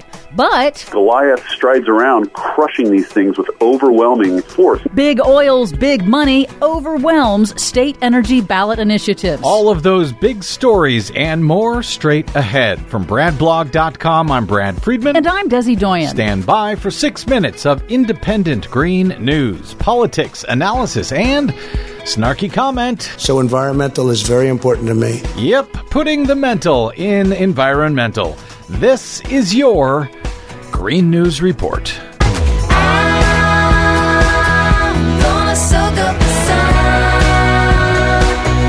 Okay, Desi Doyen, I don't know that there's any other way to say it other than good news and bad news for the environment from Tuesday's big midterm elections. Yep, the midterm elections are over and the battleground is coming into view for the environment and public health over the next 2 years. Mixed results in energy-related ballot propositions in several states, but overall, the Democrats seizing the majority in the U.S. House of Representatives is good news for science and for oversight of the anti-environment Trump administration. It can't hurt. Gaining the U.S. House majority means that Democrats will control committees starting in January, and that means controlling what legislation advances in the House or doesn't, like attacks on the environment or public lands. It also means oversight and more pushback against Trump agencies' attempts to roll back climate and pollution regulations. It also means not dragging in scientists and haranguing them in the middle of these U.S. House hearings. Exactly. The House Science Committee will no longer be run by a climate science denier. Hooray! Democratic Congresswoman Eddie Bernice Johnson of Texas, the first registered nurse in Congress, is likely to be the Science Committee's new chair. That's the first time in 10 years it will be led by someone who accepts mainstream climate science. Nice. The bipartisan House Climate Solutions Caucus has fallen apart after half of its Republicans lost their races.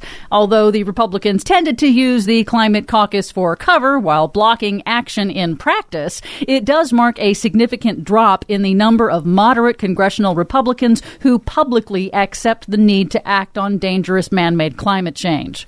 For ballot initiatives in the states, big oil's big money won big. The fossil fuel industry spent record amounts, at least $100 million nationwide, to kill ballot measures that would have curbed fracking and mining, expanded renewables, and created the nation's first ever carbon emissions fee. Well, free speech, as long as you have billions and billions of dollars to buy it. They have a lot more free speech than the rest of us do. Yep. In Colorado, voters rejected a proposition that would have required fracking wells to be placed further away from homes and schools after the oil and gas industry outspent organizers 40-1. But Colorado also voted down a sneaky constitutional amendment that would have shielded the oil and gas industry from regulations and allowed the industry to sue the state for any losses resulting from any restrictions or regulations on fossil fuel exploration. So the public figured that one out at least. Yes. In Alaska, the mining and oil industries also spent big to defeat a measure that would have protected the state's billion-dollar salmon fisheries from mining and drilling pollution. In Washington state, big oil killed the really big one, spending a record $31 million to crush Initiative 1631, the state's second attempt to enact the country's first ever carbon emissions fee, a really mild one on big polluters. That's weird. I thought ExxonMobil was in favor of a carbon tax. Didn't they spend millions and millions in support of the Washington measure? No, they didn't. The exact opposite. It's like they're just lying about supporting a carbon tax or something. In Arizona, the utility industry laid out $31 million to successfully defeat an amendment requiring them to get 50% of their electricity from renewable sources by 2030. Yet over in Nevada, voters approved a similar mandate to get 50% renewable energy by 2030. Well, win some, lose some. In Florida, voters approved a measure to ban offshore oil and gas drilling and also ban vaping indoors in the same initiative because Florida.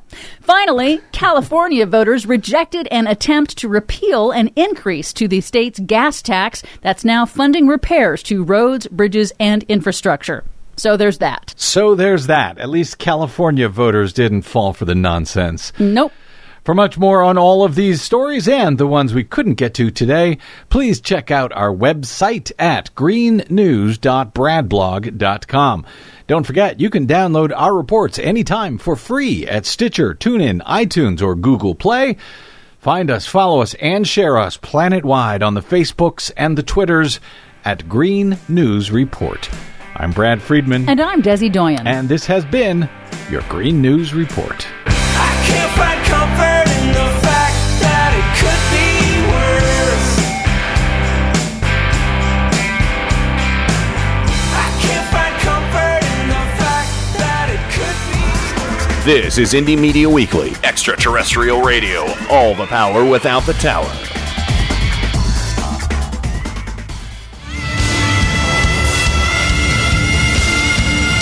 This is Kenny Pick on Turn Up the Night. I've loved you from the first time I heard your voice. You use your tongue prettier than a $20 whore. You're like a word genius, and everything I say, you twist it around and make me look dumb. I like the way he talks. Mm-hmm. Do you really think that people don't know the things that I say? At IndieMediaWeekly.com. He even talks honky. Jeff, I don't have a honky drop. Can you help me out?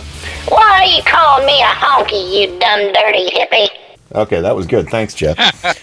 Welcome back to the program, everybody. I want to thank Jeff Sessions for being our musical guest. He's been working on some new lyrics. We'll hear from him a little bit later.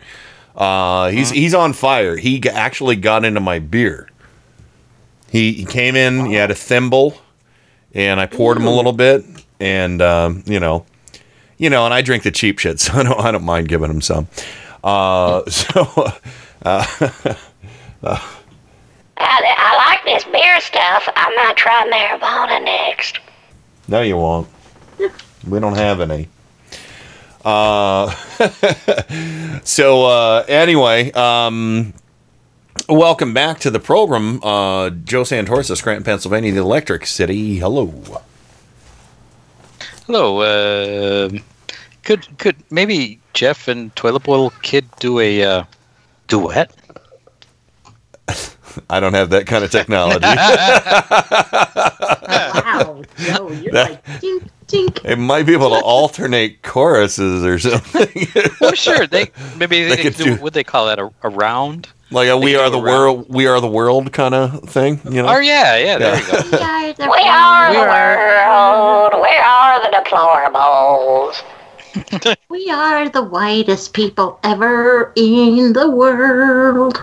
Don't flush us down. Don't flush us down. We're not a piece of poop.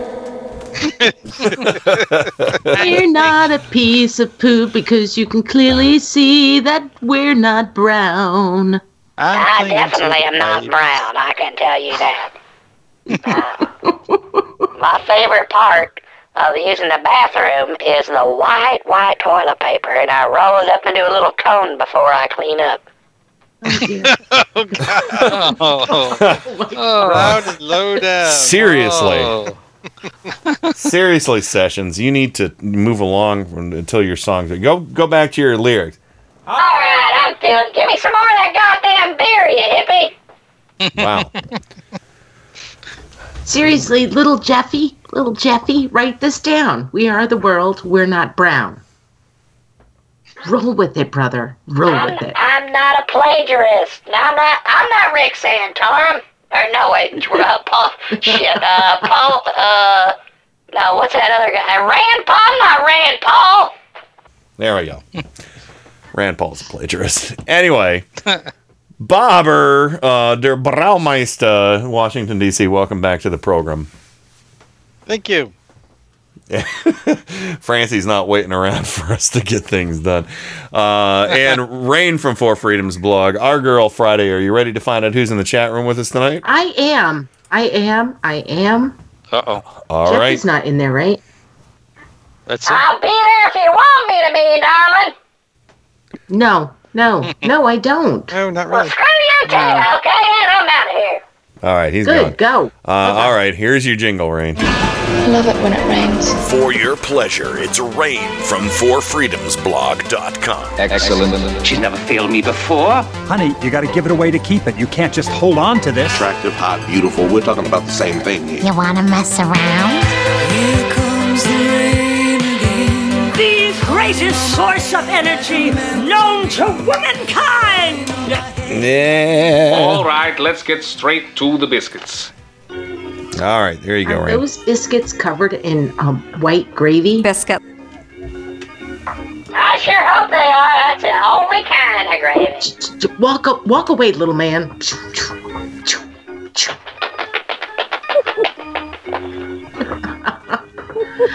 So, tonight in the chat room, we have Adam. We have Balua. We have Bobber DC. We have Francie. We have Heather. We have Jake Colley. We have Jules K. Frazier. We have Kat. We have Kenny Pick. We have Ken Sr. Hi, Dad. We have Cool Black Dude. We have Katie Kaser. We have Living on Long Island. We have Marnus. Joe. Joe, are you chasing little Jeff? I have him tied to the Tidy Bull's raft. Oh, nice. He's trying to break free. He's trying to break free right now. Here we go. That's a deep bowl. Don't fall out. We have Meow Goodness. We have Michelle in Florida. We have President. We have myself. We have Sandy in Durwood. We have Tim Corrimal, and we have Trojan Rabbit. And Miles is probably not far behind too. So. No, he's probably not. I think I got everybody. I hope I got everybody. I think you did. And tonight, Francie put it out there that her niece and goddaughter, I believe they're the same. Well, she's on the line right now, so we could have her tell us. So let's have her announce it. Francie. Hello. Oh my God!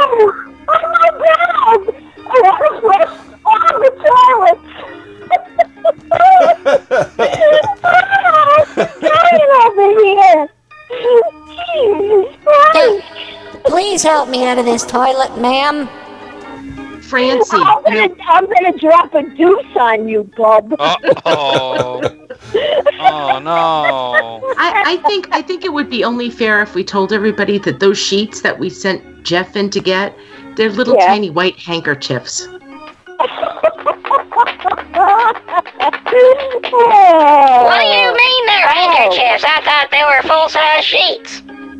Well, they are, Jeff. I'm gonna fucking kick your little ass. I better get out of here. Anyway, my birthday banner is for my niece and goddaughter, Erica. Her birthday's tomorrow. She'll be 32. And Monday is my husband and I, Michael's 30th anniversary. Oh, wow. Well, let's do this in short order. We got birthdays. It's the pearl anniversary. Well, let's do that. What the hell do you get a guy? Pearl gift. What the hell do you get him? Pearl. A pearl necklace. Stop. No.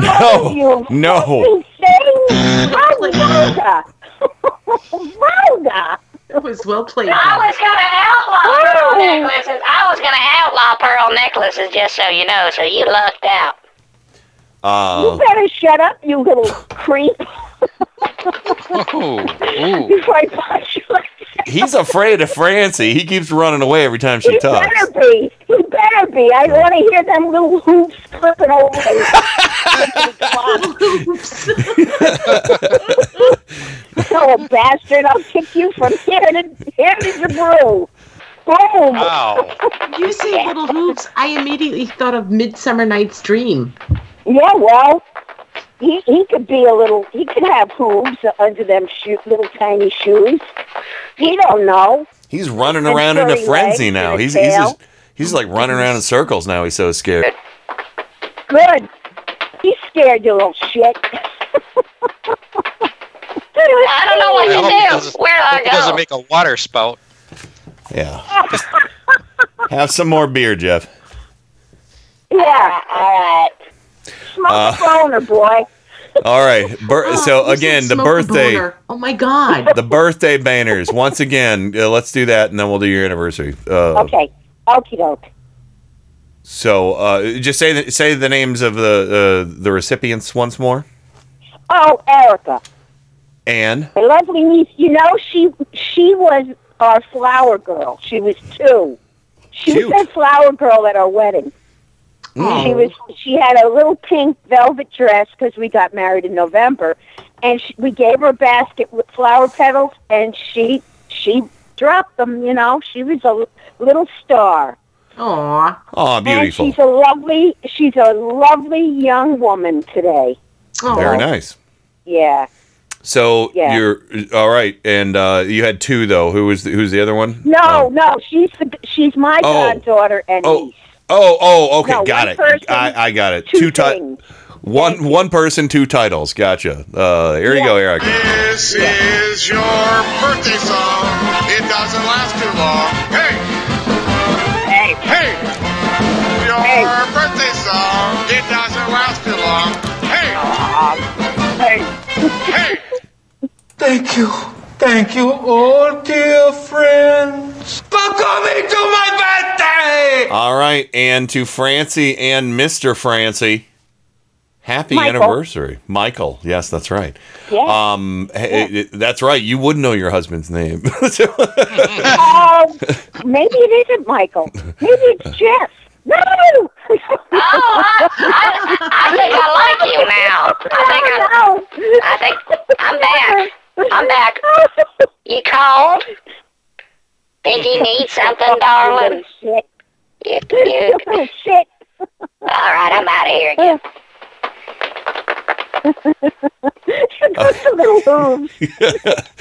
All right, here we go. Francie and Michael, happy 30th anniversary. Oh, happy anniversary, happy anniversary, happy anniversary, happy anniversary. Pour a cheerful toast and fill it, happy anniversary. But be careful you don't spill it, happy anniversary. Oh, happy anniversary, happy anniversary, happy anniversary, happy anniversary. Ah, happy anniversary. Yay! Yeah. And you know what we're doing? On Sunday, we're going to go to Timonium, Maryland, and we're going to the Irish Festival. Timonium? Nice. Yes, Timonium, Maryland. Oh, that sounds awesome. I actually talked to Bob about that festival. Wow. Yeah? You're going to it? Yes, Sunday. Well, Sunday. Mm. Yes! Woo-hoo! I have Timonium Timonium batteries. Oh. What? This Sunday. Yeah, they repeat one day only. No, I'm sorry. It's lithium. I'm sorry. No, we're going to the Cow Palace. Ooh. The Cow Palace. Watch where you step there. Ooh. I think they're going to clean it up for the Irish dancing and the music and all. Although, if they don't, it's very good luck to step in shit. Did you ever see them play horse shit or cow shit? Did you ever see them play cow drop bingo? No, but I heard about it. I know you could toss cow chips like cornhole. Oh, no. Up here in Scranton, we have an annual cow drop. We let the cows walk around on a grid. Oh, that's right. Oh, man, that must smell.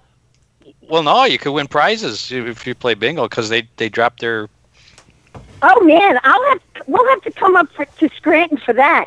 I'm always good for a shitty old time. I'll drop bingo.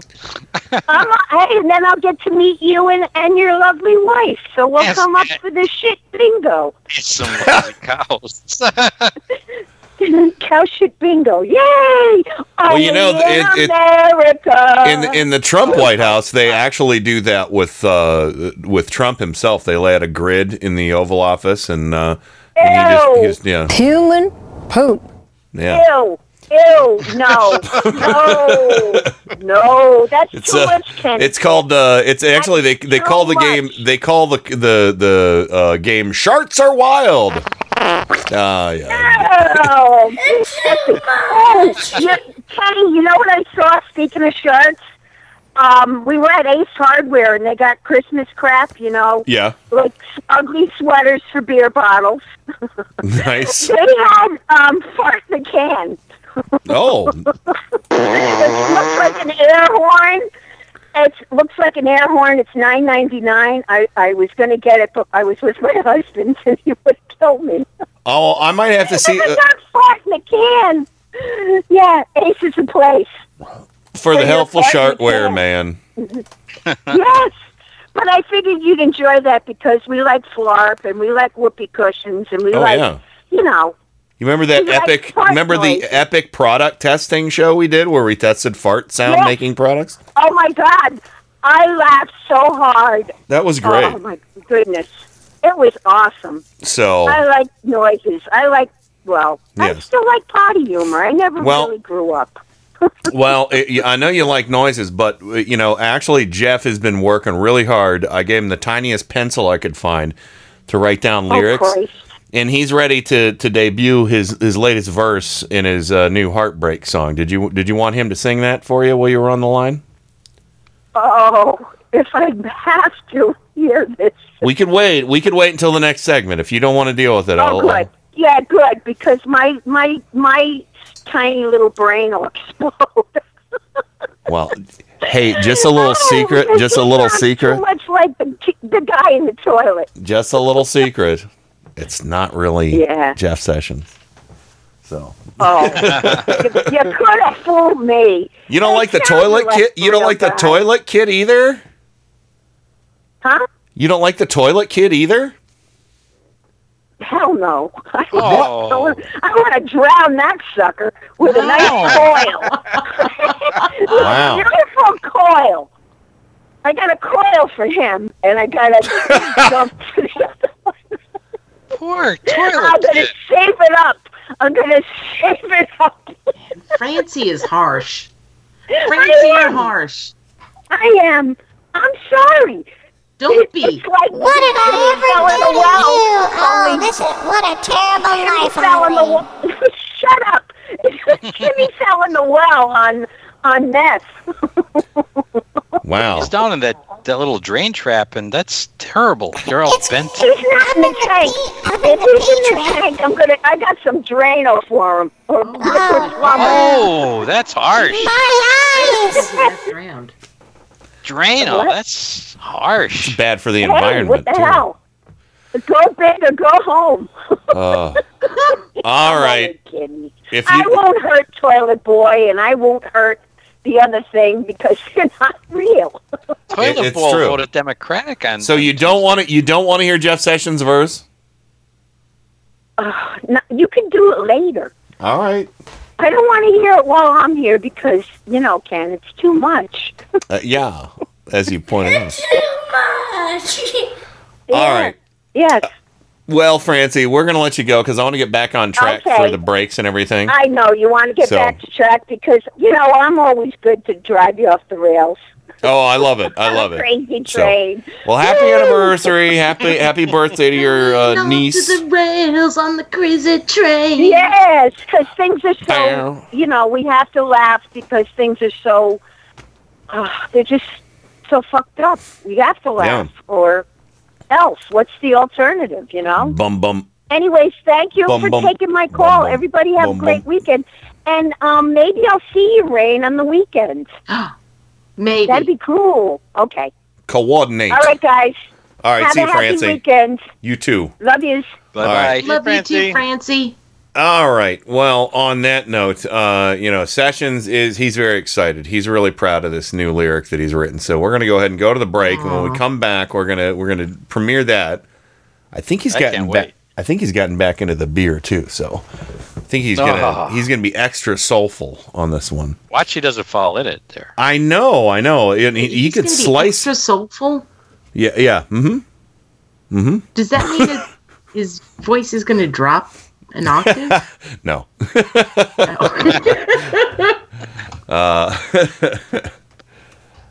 don't know, darling. It might.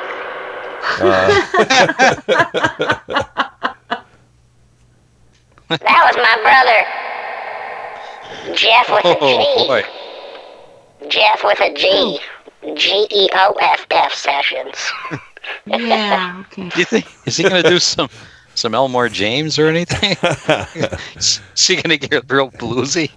No, I'll do some Elmore Fudd for you if you want. He's not gonna get bluesy because that's the black people music. Oh, the devil's music. I like the people. I prefer the music that white people stole from black people and made weaker. That's what he likes. Okay, well, Jeffy. Yeah? I'm looking at you, Jeffy. Are you going to sing some soul music or not?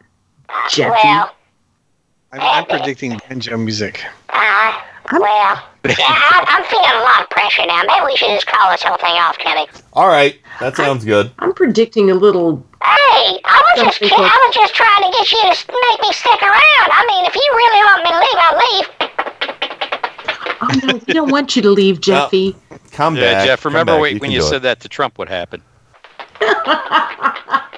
Did you say Trump? Is he asking about me again? Yep. He loves you, Jeffy. Yep. Oh, I knew this has just been a big joke. He punked me, didn't he? That's what he did. He's like Ashton Kushner. I don't know, Jeffy. Is Jared related to Ashton Kushner? Jeff, Trump just said that he still misses misses your cream-filled vanilla wafer. Oh my God! You're getting racist again now, aren't you, DeBear, son? No, I said cream-filled vanilla. Well, you're saying I'm an elf that makes cookies, and I don't like that. So I didn't say that at all. I said he misses your misses your cookie. I know what the implication was there, son. You just need to knock it off. All right, Jeff, we got to go to the break. We'll resume our conversation with Jeff when we come back. We're having discussions with an invisible Jeff Sessions. Little shit. It's good. It's pretty good. Seriously, I said remind me again in 24 hours. God, it's one computer's trying to get me to restart. Anyway, we got to go to the break. But yes, this is fun. The land of make believe on Turn Up the Night. We'll be right back with more of this nonsense and other stuff. Jeffrey Beauregard Sessions as well. I'm sorry, Lindsey Beauregard Graham as well. How could I mix those two Southern gentlemen up? It's easy. Well, yeah. All of their boyfriends say the same thing. One's just a whiter shade of pale from the other. There you go. I heard that. See, what's funny is sometimes I forget. And I'm like, I heard that. Well, oops. I heard that. Anyway, break time. We'll be right back with more Turn Up the Night right after this. Turn Up the Night with Kenny Pick. Boy, that's getting to be a pain in the ass, isn't it? What kind of radio station is this? KennyPick.com. Light out, everybody. Every Sunday and Monday at 10:30 p.m. Eastern, Indie Media Weekly presents the Sci-Fi Double Feature with two old-time radio shows from the science fiction and horror genre.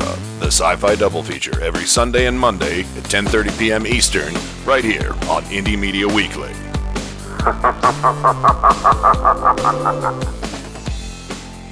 And now, on with the show. Nothing. You lose. Good day, sir. Focus for maximum picture quality, and please adjust sound for maximum clarity. Yeah, hello, excuse me, thank you, some attention please. I've spent a great deal of time getting things ready for the show. No, keep going. I'm kind of curious as to how this works. Turn Up the Night with Kenny Pick. You know, I think it's going to do very well in the evening hours here. The greatest gift to mankind since Tutti Frutti ice cream. A viable and modern source for news and entertainment. Hey, gang, have I got an earful for you today? If you're listening to this, you are the resistance.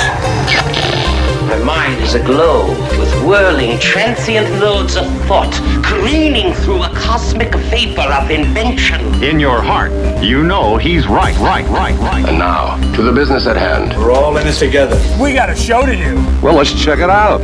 You can do it! Welcome back to the weekend edition of Turn Up the Night with Kenny Pick, broadcasting live on IndieMediaWeekly.com, worldwide radio for humans. And, of course, welcome back to Bobber de Braumeister, Washington, D.C. Hello, good sir. Bobber, are you there? Hello?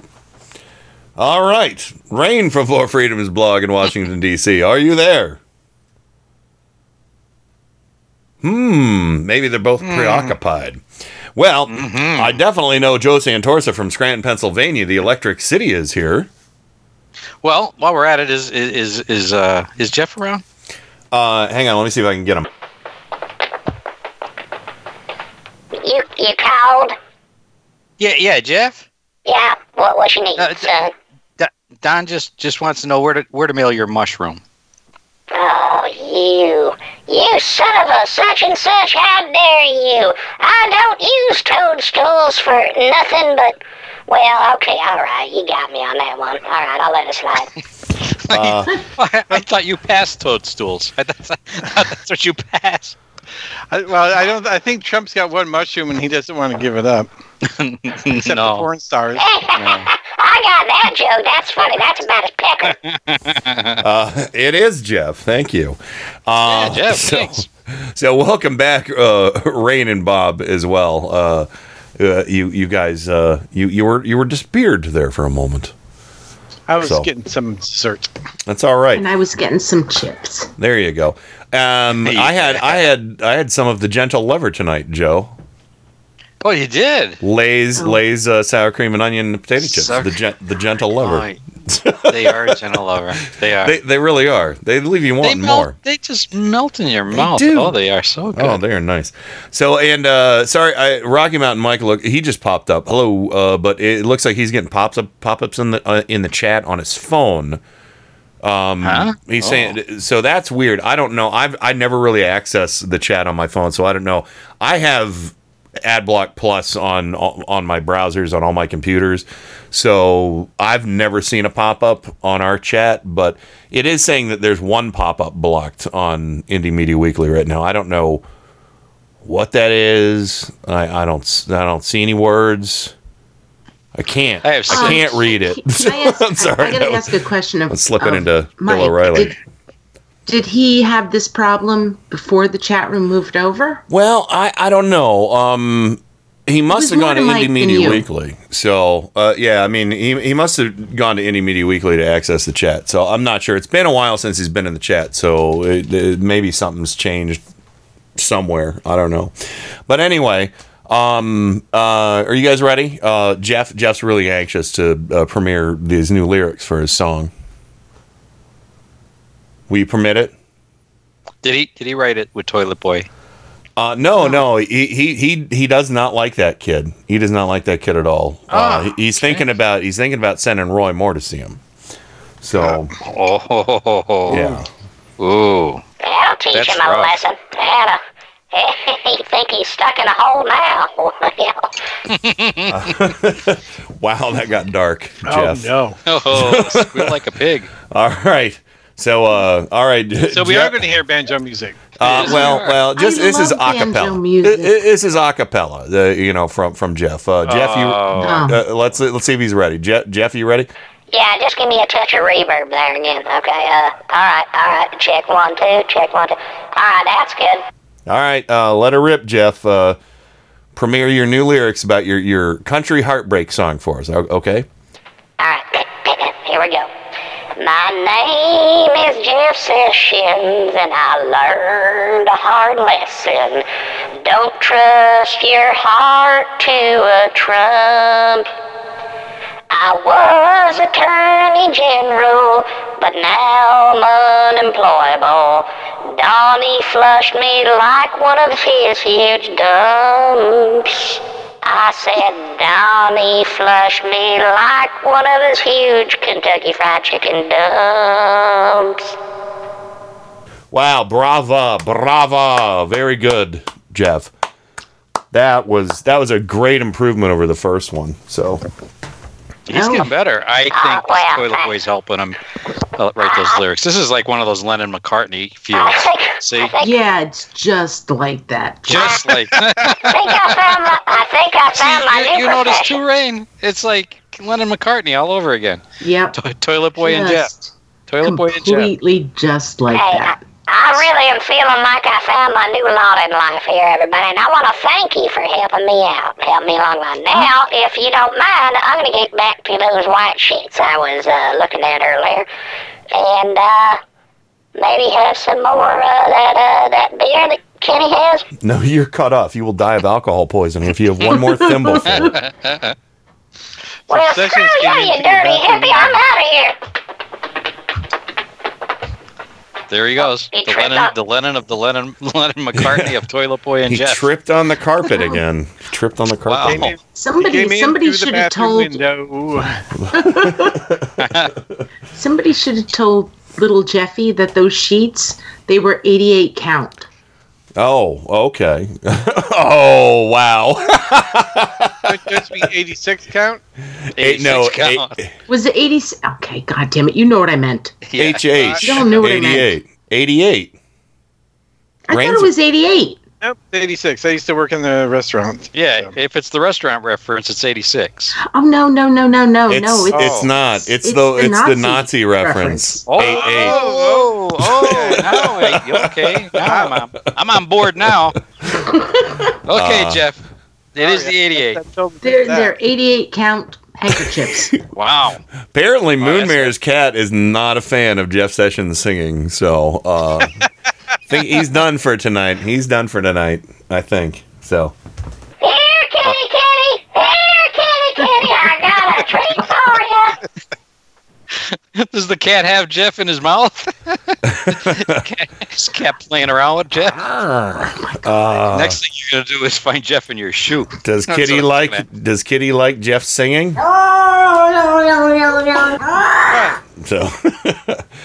All right, we have some more audio to get to here on the show. Plus, I haven't even started on Mad Libs, so let's go ahead and nice! I just found the perfect Mad Lib for tonight.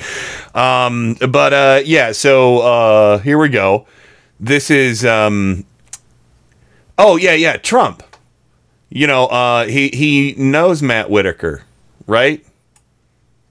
But we don't know that.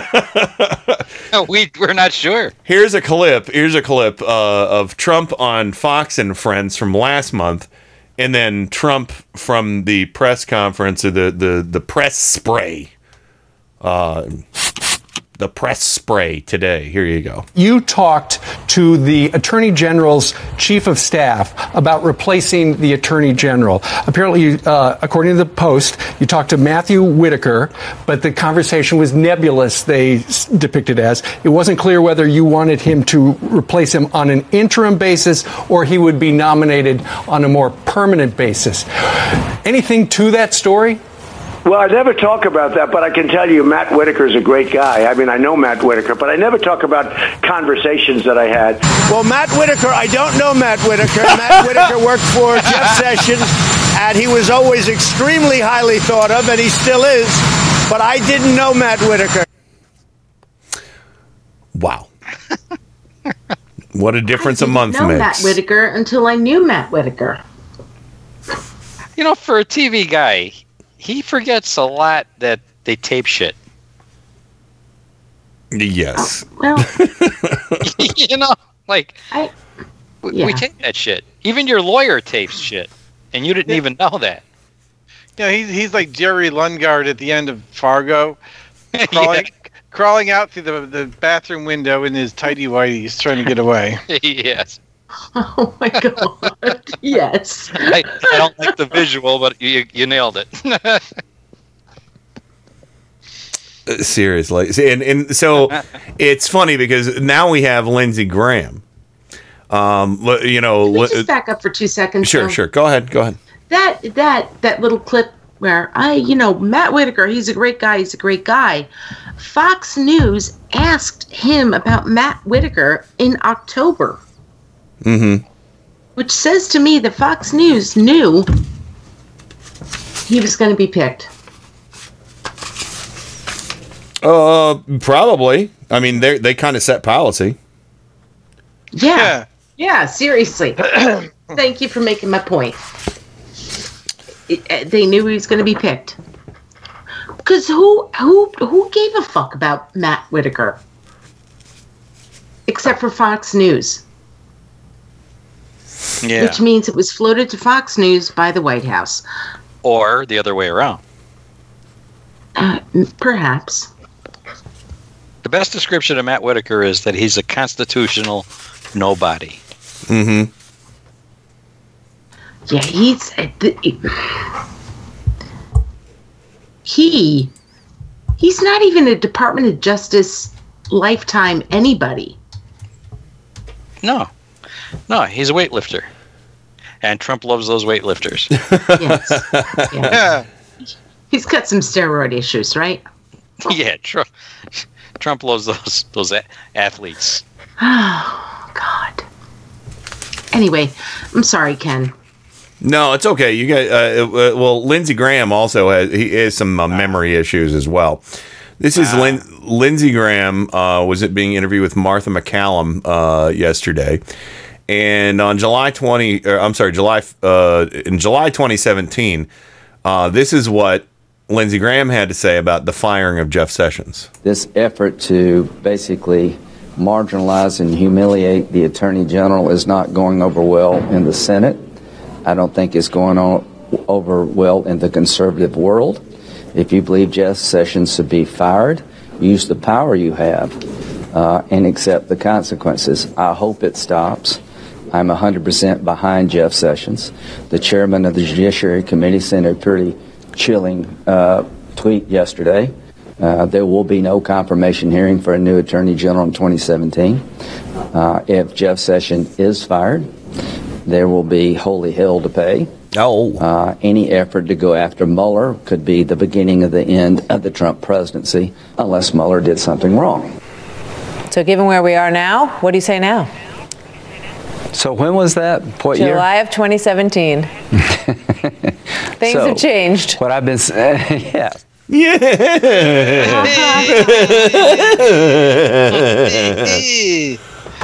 What a piece of shit. He's a disingenuous piece of shit who is a liar who we can see through, and he's basically... Okay, guess what? Fuck you, Lindsey Graham. Well, he's gonna Lynn-splain a little bit more. Oh, dear God. About what he thinks about Whitaker. And how he'll be fair in the whole process, I'm sure. His laughing is so fun. I want to smack him upside his little gay face. What year was that? What year was that? When was it? I'm sorry. When was that again? Did I say? Who? Was that me? Little old me said that. The fact that he acted like this was funny. It wasn't funny then. It's not funny now. No, you're 100% right. So, all right, here we go. Here's him continuing to dig into his little weasel hole. So what I've been saying for months is that every president deserves an attorney general they have confidence in and they can work with. I like Jeff Sessions. I've known Jeff for a long time. I hope he goes and runs for his old Senate seat in Alabama. It's clear to me was not working between Attorney General Sessions and President Trump. So for months now, I've been saying, after the election, if If the president wants to change attorney generals, he has every right to do so. I spent most of the morning with the president. To my good friend Joe Manchin, congratulations on winning your race. I am not alarmed at all about Mueller being interfered with. I think Mr. Whitaker was a good pick. I think he's going to be as fair, as impartial as Eric Holder and Loretta Lynch were. The bottom line is this is hysteria more than it is anything else. I am here to tell you and everybody else that Mr. Mueller will be allowed to do his job, and hopefully that investigation will come to a conclusion here pretty soon. Really?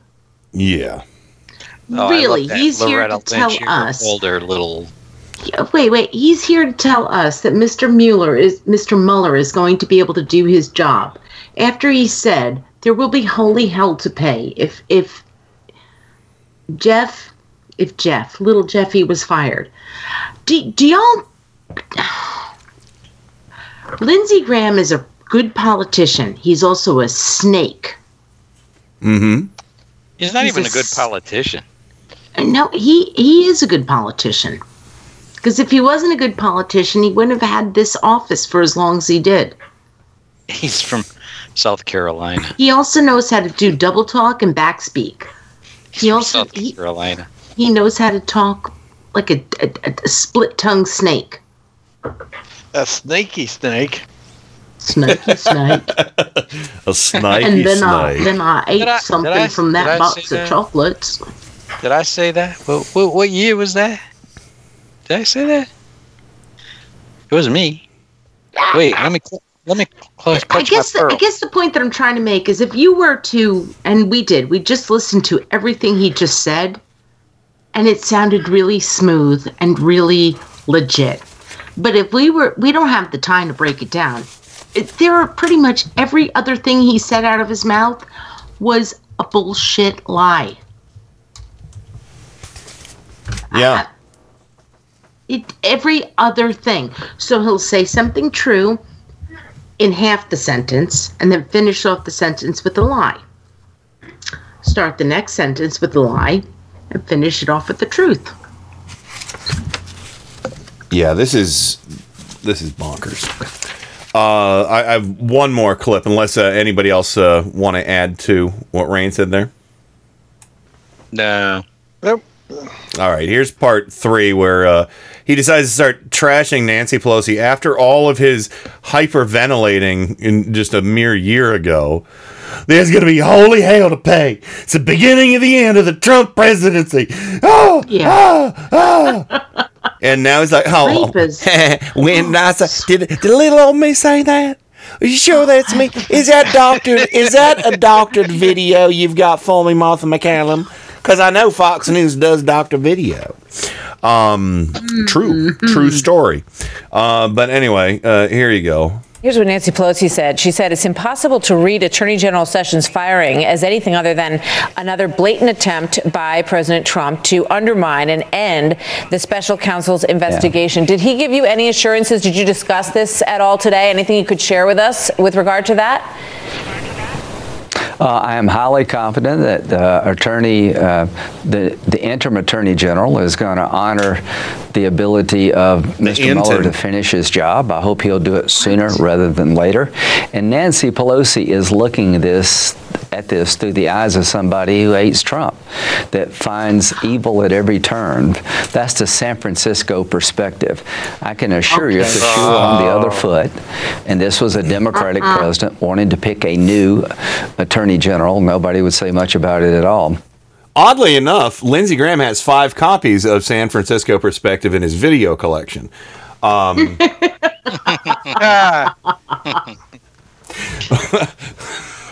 is he talking about? First of all, if I don't remember President Obama being actively under investigation, well, there by is the Justice Department when he fired his if he were to fire his attorney general. Like I mean, we skipped over that part.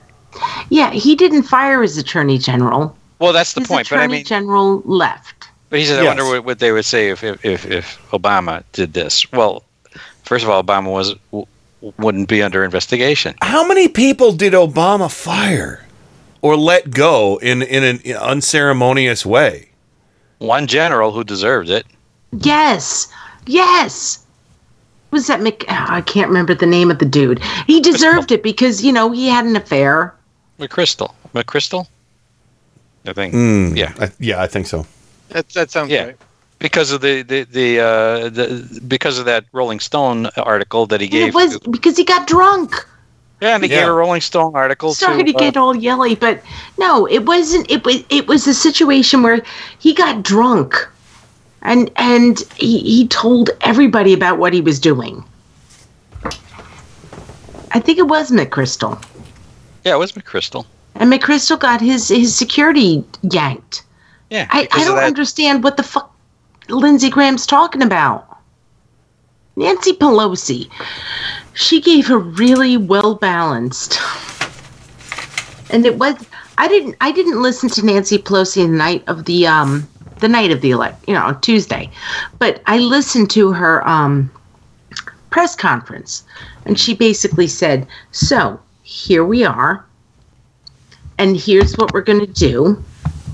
And we're going to use our we're now in the majority, and because now we're the majority, we're going to follow the Constitution, and we're going to proceed with oversight, which is what the House is supposed to do. Mm-hmm. Mm-hmm. So Lindsey Graham, you know why the Republicans and the conservatives hate Nancy Pelosi, and I just want to say this. Because she's effective? Exactly. Because she's good at what she does. She is the best. She is the best leader that House has ever seen. I agree, Joe. She knows how to hate her because she's really good at what she does, and she's also a woman. That's right. I just want to say, because this came up earlier, the only issue I have about her is by saying impeachment was off the table. So if she's such a Trump hater, Lindsey, why the fuck did she take impeachment off the table? You know? Right. That is, I think, her greatest flaw. That was the one big disappointment. Because she knows it won't go anywhere. Yeah, but, I don't think anybody should say anything's off the table at this point. We just don't know what the special counsel is going to come up with. She said that with Bush. I know. And she said that with Trump, and I still think it's a smart thing what she said. I do. My vengeance isn't that hard. I think the smart thing to say is nothing. We'll cross that bridge when we come to it, if we come to it. Right. Exactly. I agree with that, but I think she also deep down knows that until they get, a better margin in the Senate, that they could bring up impeachment papers all day, and the Senate will just flush them. Yeah, I mean, and as far as removing from office, there is no way they're going to find 67 senators. Historically, that's been almost an impossible thing to find 67. Until we see what happens with Mueller's investigation. Well, that's a different thing. In this particular case, yeah. I don't want him impeached. No matter what he comes up with, the Republicans would never in the Senate would never vote to convict. I guarantee it. Well, but he could kill somebody, and they wouldn't do jack shit. I had a good line the other day, Bobber. You mentioned that. Somebody's like, oh, all you godless liberals, and acting like Trump was some kind of pious man. And I had this comment, of course, over on the place where nobody should ever visit. Comment threads, things like that. The thing we like to call. You'll never find the more wretched hive of scum and villainy. I think I just immediately got blocked after this because there was so much truth to what I said, and I said something to the effect of, you guys are the real Christians, you know, the real pious, Donald John Trump, who never asked for forgiveness for anything. I said, Trump could say tomorrow that God was dead, and all of you Trump cultists would run over to Wikipedia to put the time and an exact date of death on the entry for the Judeo-Christian God, because Trump said he was dead. I mean, there is no God greater than Trump to Trump supporters. There is none, because they would recognize that he's an antichrist. I'm not saying he's the antichrist. I'm saying he is the antithesis of a Christ-like figure. So, his supporters, as you've said before, Ken, they're cultists. Mm-hmm. I've said many times. Yeah. My default is they're Trump cultists. I don't even want to call them supporters anymore. I want to call them cultists. Yeah. Yeah, exactly. So, but anyway, we got to run to the break. We got a couple Mad Libs on deck. We'll wrap things up, but we'll give a little bit of extra time for parting shots, because it has been a crazy big week. Unfortunately for Jeff Sessions on this break, I'm going to play a song that is actually good. So, Jeff, are you going to be okay with that? What are you talking? My song was great. Hey, what are you talking? Well, yeah, Bobber is a songwriter, and he has some really good songs. And this song is about something you might not understand, and it's called The Heart. I got a broken heart. You know, you really never had a heart to begin with. No, I think, something broke. Maybe it was my coccyx. Maybe. Jeff Sessions has a broken coccyx. That's what they call it. Make sure you pronounce it. Oh, no. I was going to say, make sure you pronounce that correctly. Yeah.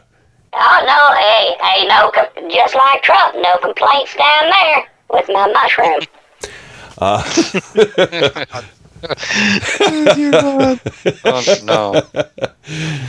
All right, let's hear this song then. Will you show me how song's written, son? Okay, here we go. We got The Heart by Bobber coming up. We'll be right back with lots more Turn Up the Night, and hopefully a little less Jeff Sessions. We'll see. We'll be right back. Friends, here's some exciting news. Everybody, I know you can believe in yourself.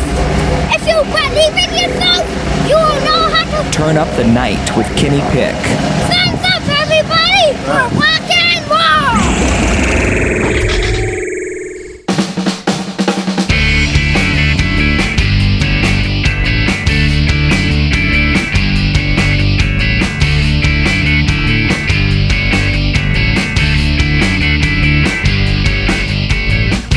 Doesn't happen in a second.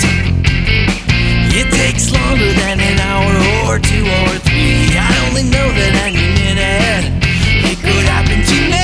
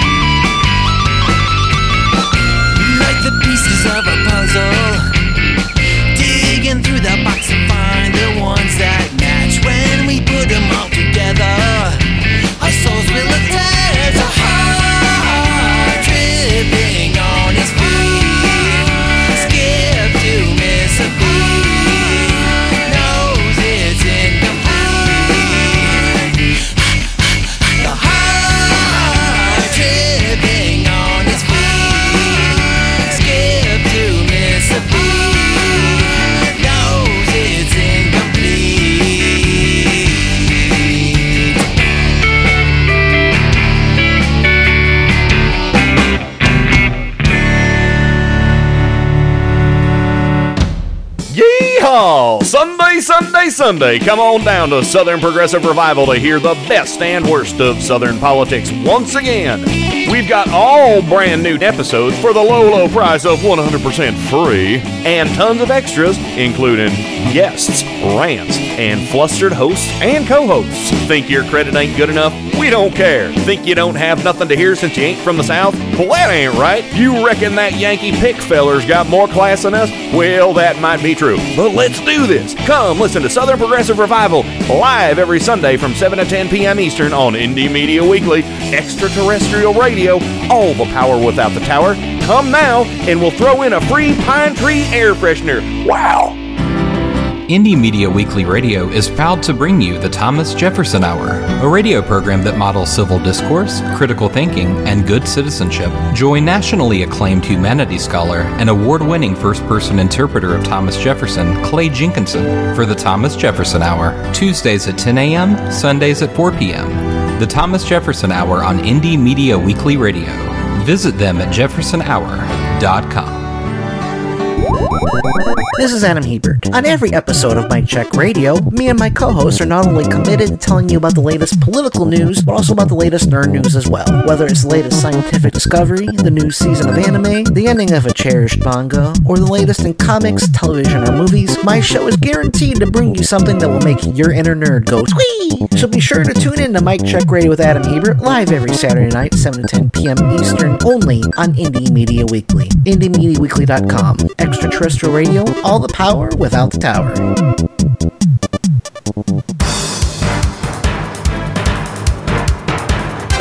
Turn up the night with Kenny Pick. Where is it that you're from? Cleveland. Cleveland's Lake Erie. Erie. What was once the mistake by the lake is now the roar by the shore. I'm rapidly becoming a big underground success in this town. Cleveland has taken its honored place in the building of America.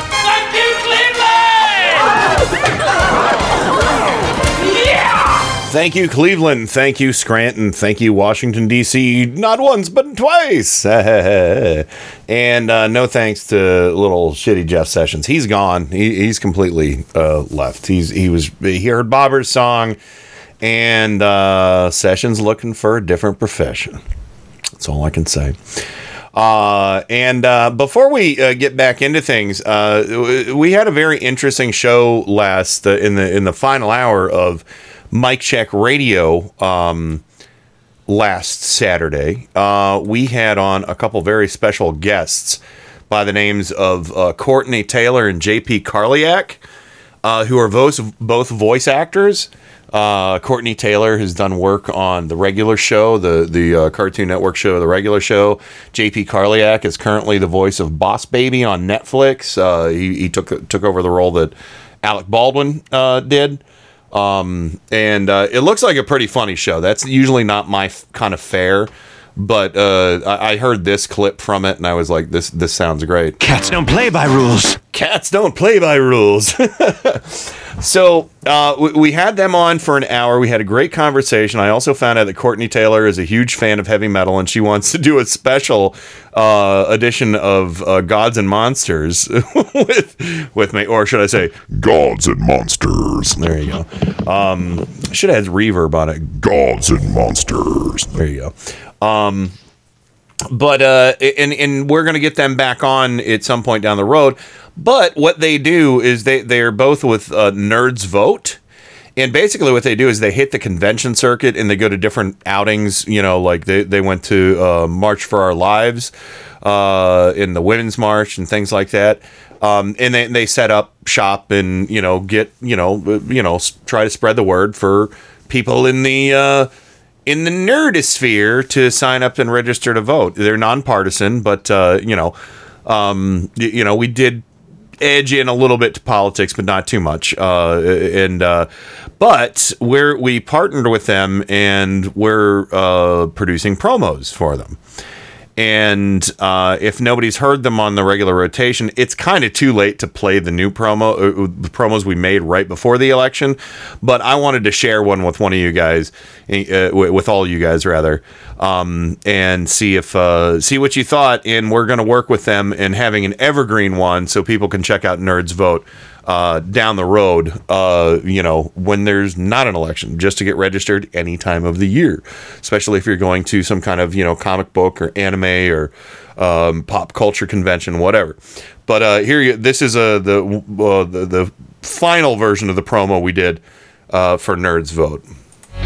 Hey guys, the election is upon us, and whether you're a veteran voter or a first-time ballot caster, all the candidates and issues on your ballot can be a little intimidating. But don't freak out. Throw a party with Nerds Vote. Hi, I'm Courtney and JP, co-founders of Nerds Vote, a nonpartisan organization that brings voter registration to Comic-Cons and pop culture conventions all around the country. But now, with Election Day mere days away, we want our registered voters to be informed voters. Mm-hmm. Visit our website, nerdsvote.com, to get our pre-voting party guide. It's packed with tips, tactics, and resources for throwing an information-gathering get-together. We'll show you where to find a sample ballot for your election, how to research candidates and issues, and how to discuss your findings with your friends. It's nonpartisan, and it's a great way to demystify and de-stress your vote while having a lot of fun in the process. Visit nerdsvote.com for more information, and happy voting on November 6th. P.S. Make sure you find us on social media. We're on Twitter and Instagram @NerdsVote and on Facebook @NerdsVoteUSA. Send us your pictures, tell us how your party went, and that you made sure that you voted. Cool, right? Cool.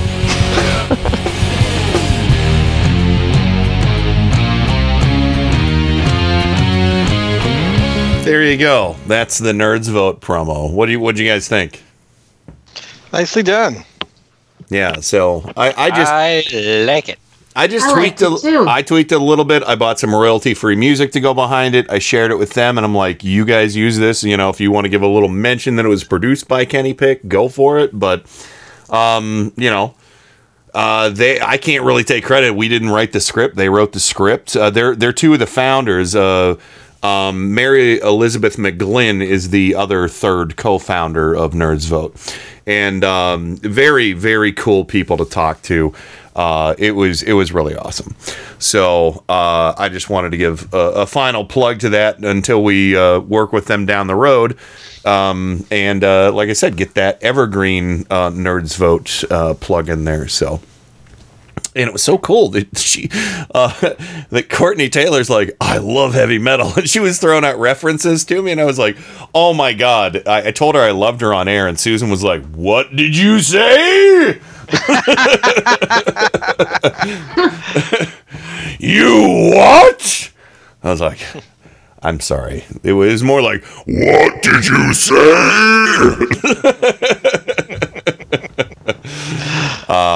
Yeah. And I'm like, I'm sorry. I just meant I love her as a person. She's in LA. It's all right. So anyway, so that could be down the road. And yeah, we had such fun talking to them on the show. They were just hilarious, really fun people. I think, Adam has isolated that hour. It's a great conversation. You don't want to miss it. We had a blast with them. So, anywho, let's go ahead and jump into Mad Libs. I only did 2 tonight, and I don't need a lot. But start thinking of conservative names now, because we're going to need a few. So here we go. Mad Libs. I'm as mad as hell, and I'm not gonna take this anymore. This is madness. Don't get mad, get Mad Libs. Oh, God bless Mad Libs. Okay, here we go. I need. Well, let's start with the first one first. Bobber, a city. A city. Mm-hmm.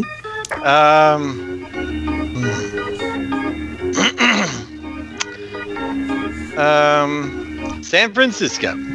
Yeah, I already used that. Oh, okay. Yeah. Well, then let's see. Wait, that's a tough one. I'm trying to think of some good reference and real or imaginary, wacky sounding. Yeah. Oh, Albuquerque. Albuquerque. Albuquerque. I took a left turn there. I knew I should have taken a left turn in Albuquerque.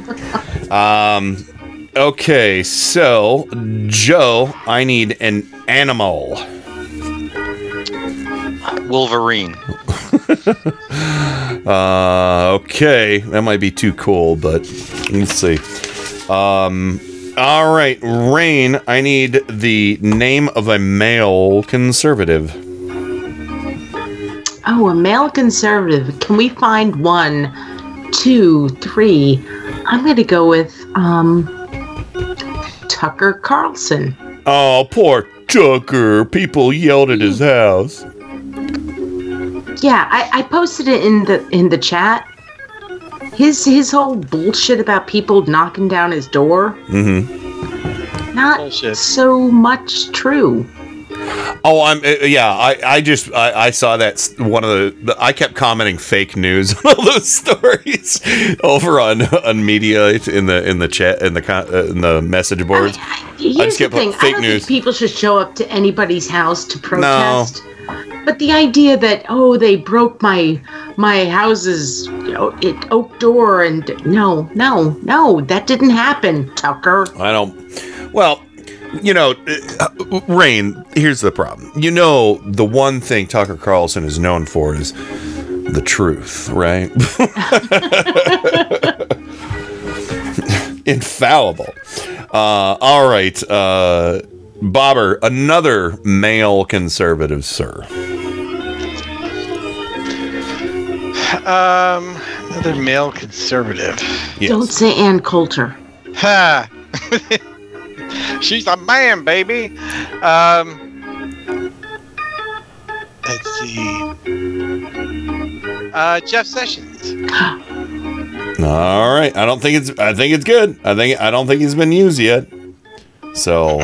Oh, he's been used. You better watch it. He might come back if you're not careful. You keep saying.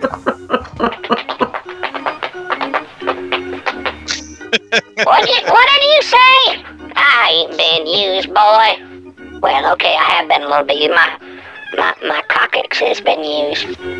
All right, we're done with you, Jeff. 88 thread, Jeff. That sounds like little sharts. I can't help it. I drank too much beer. Dude, from Nabisco, Keebler sharts. Fudge. Keebler fudge sharts. Fudge sharts. Fudge sharts. Fudge arts. All right, Joe, male conservative. Corey Lewandowski. Corey Lewandowski. Oh, he is. Womp womp. He's sweet. Yeah, he's sweet. Yeah, speaking of somebody putting their hands on a woman. Yeah. Seriously. Am I right?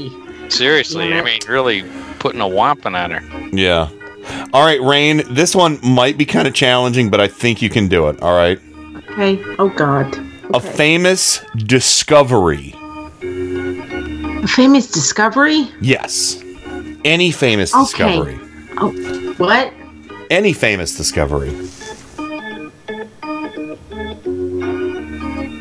A Republican that believes in LGBTQ rights and women's equality rights. It's too long to write. Come on. And that still hasn't been discovered, really. No, that's still a mystery. Yeah, it's okay. All right, a famous discovery. Like a scientific one. The pyramids. There we go. Okay, pyramids is good. Judges. I went big. Judges, pyramids, pyramids. Yeah, we'll take that.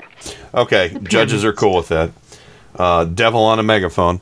Is our judge. And last one goes to Bobber. Conservative female. Conservative female. Kansas hating Ann Coulter. Ann Coulter. Kansas is dead to her. All right, here we go, everybody. The first one we'll read is the one that I'm on right now. This is a typical history test. Should the devil read this one? The devil, sure. Devil rides out. Okay, a little bit of reverb. Here we go. Devil, you ready? Yep, I'm good. Here we go. A typical history test.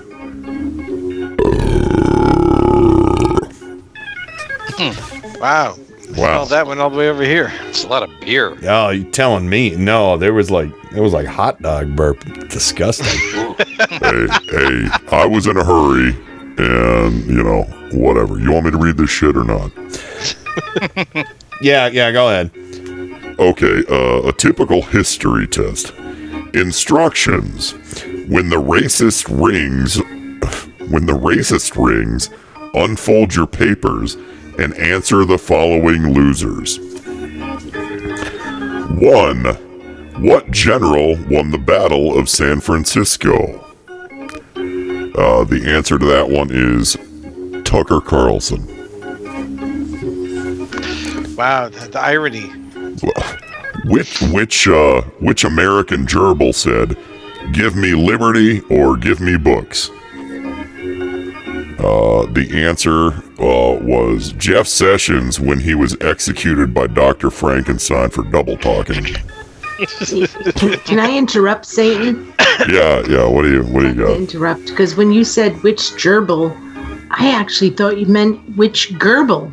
Oh yeah, he's down here. He's down here with me right now. Really bad guy. You know, I kind of wish. There was like a different place other than hell we could send them, but I'm kind of stuck with them. I didn't make these rules up. Okay, 3, who was the first president of the United Rednecks of Gitmo? And the answer to that is Corey Lewandowski. Yeah. The United Rednecks of Gitmo. That is sensical. I don't even know how that works. Oh yeah, we could send Goebbels to Gitmo. That'd be good. He'd never leave there, right? You know what I'm saying? Corey would be like great grandpa. Sure, yeah. I've been waiting for you. Okay, why did Benjamin Franklin fly a bullshit during a thunderstorm? The answer to that is he was discovering pyramids. Makes sense. And the last question on the list is, who made the first stupid flag? Answer, Ann Coulter. Must have been a Gadsden flag, am I right? Am I right? Satan? Yeah, sure. You're not that funny, Satan. Oh, come on. Well, you know, I don't get a lot of practice down here. You know, not a lot of people with good senses of humor down here. They're always screaming and, you know, the brimstone and fire, eating away at their bodies. Because people actually, even though their bodies are buried on Earth, their bodies actually still come down to hell. It's like I clone them and take them down to hell. It's really a cool process. You should check it out sometime. Oh, this is my favorite subject. The last Mad Lib of the night is Republicans, my people. All right. Oh, this is going to be good.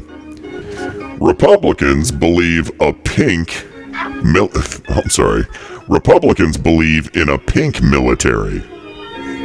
No, actually they don't. Lower liars.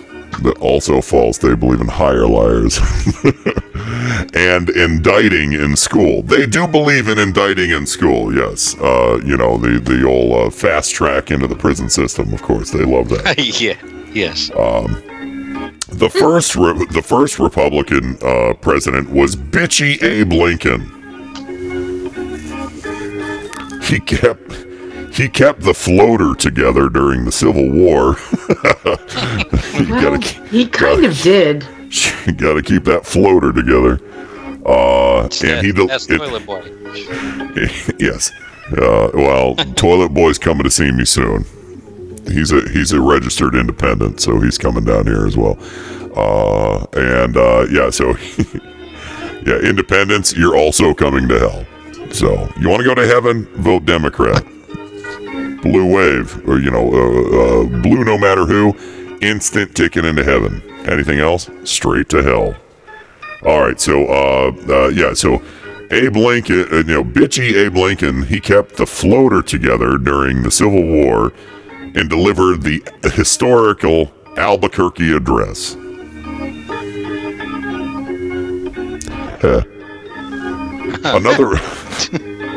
Another Republican president was Angry Dick Nixon. He's famous for saying... Angry Dick. I love that you said Angry Dick, Satan. Yes.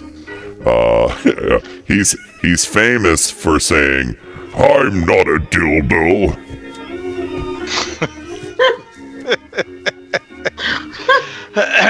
Another name for the Republican Party is the GOP, which stands for, are you ready for this? Gross Oblong Penis. Don't say penis in this house! Here we go. Sounds like Peronis. I was waiting for that. Oh, that's all me too. I invented that. Thanks. Oh, the Peroni. I named it too, actually, after my favorite kind of Italian sausage. Oh, I thought it was Mrs. T's. Yeah, well, I'm... No, that's pierogies. Pierogies. Mrs. Yeah, T's no, you're confused. Pierogies, dude. Don't take my pierogies away from me. All right, here we go. So the GOP, they also believe that bodybuilders have the right to make their own hammers. The symbol of the Republican Party is the Wolverine. It is not. So there you go, Mad Libs, everybody. Satan out. Thanks for your help, Satan. We really appreciate it. Yeah. Let's see what his footsteps. Let's see what his footsteps sound like going away. He didn't start the fire. He's gone. It was always Biden since the wild was Titan. Ha cha cha cha cha. Anyway, we got to wrap things up. So there we go. I hope everybody enjoyed the Mad Libs read by Satan. He seems to be one of the favorites for that. Sessions, you know, he's collapsing that whole heap of cloth napkins, drooling on himself. I think one of the cats ate one of his hands. I'm not sure. He's so drunk. He I don't know. All right, let's go ahead and wrap things up. I'll give everybody a little bit of extra time for parting shots tonight. We'll go alphabetical parting shots. Bobber, what do you got? I'm just really happy with how this election turned out. I know some people aren't, mm-hmm. but I'm looking forward to the Dems in the House putting the brake on everything that's been going on the last 2 years. Yeah. So good. Well done, America. You know, and count all the votes because the Republicans are doing their best to keep people from voting and keep the votes from being counted. So yeah, amen to that. I'm looking at you, Georgia and Florida. Yes, and you know I got to say, I'm 100% with you, Bomber. I'm really happy with how the election went. I'm not happy with how certain races turned out, but sure. I think we, you know, again, my expectations were low. They were as low as after 2016. I was losing faith, but this election has restored some of my faith. So we'll see what happens. Joe, what do you got? Well, this is a little offbeat, but I don't know if you heard of Ross Edgley. Ross was the first man to swim around Great Britain. But something yes. So he's one of these Ironman triathlon athletes and everything. But a funny thing happened. I guess when you're in salt water that long, your tongue disintegrates. What? Oh. What? I didn't know this. He became the first man to swim around Great Britain, and his tongue disintegrated. He said, and I quote, "I realized something was bad when I woke up with chunks of it on my pillow." Oh. Yes. So did he actually say that, or did he have to write it out? I don't know. I guess it regenerates. I don't know. The flesh was translucent, but otherwise, a lot like beef stroganoff or slow cooked pork. God damn it, Joe! It's that tender. You're just pulling strips off it. You said it. Oh, I'm energetically. Sorry. I meant to play that. You can see the taste buds on it. It was that. Oh, God, Joe! It's called. Joe. Endurance swimmers call it salt mouth. And apparently your tongue just comes apart like a pulled pork sandwich. Can we get Trump to go swimming? God damn it, Joe. You think his mushroom would come apart like that? I'm glad I already ate. Yeah, I was reading about this guy this week, and I thought, holy shit, what are you thinking? Like, you know, your tongue is falling out. And he also had these chafe marks from the rubber suit he had to wear. You know, okay. And he would stick to the bed and shit. And what are you doing? How long was he in the water? How long was he in the fucking water? This is insane. Well, he was in the water for months. Now, he was only in the water like I think 7 or 8 hours at a time. They had a boat alongside him, and he would come out of the water, eat 15,000 calories a day, and sleep for a few hours, and then he'd have to put on the wetsuit and get back in the water. Yeah, did he have pulled pork and Salisbury steak? He just ate his own tongue. That's all. I don't know. What did you have for lunch today? It's on the tip of my tongue. It's right. Yeah, I just can't remember. Yes. Oh, disgusting. And you have to ask yourself, why would someone do that to his body? But he was the first man ever to swim around the English Isles. So there. And apparently, and that's one with glow on. And apparently, seawater has a different taste depending on what country you're swimming by. Apparently, Scotland had really nice seawater taste, but apparently, he tasted like soup. It's kind of Campbell's soup. And he said it just like that. Oh, God, we got to hear it. This is a can of Campbell's soup. There's in the can of Campbell's soup. Well, I just bought this can today at a 7-Eleven down here, the can of Campbell's soup. Can of Campbell's soup. And I guess he was stung like hundreds of times by jellyfish. Campbell's got a soup, the salt water. Yeah.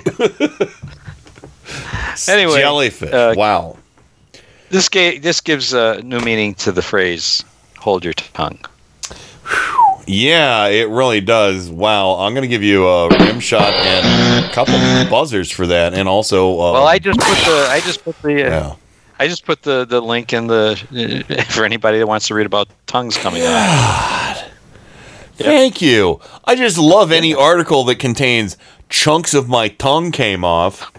Yes. Don't you? I was fascinated.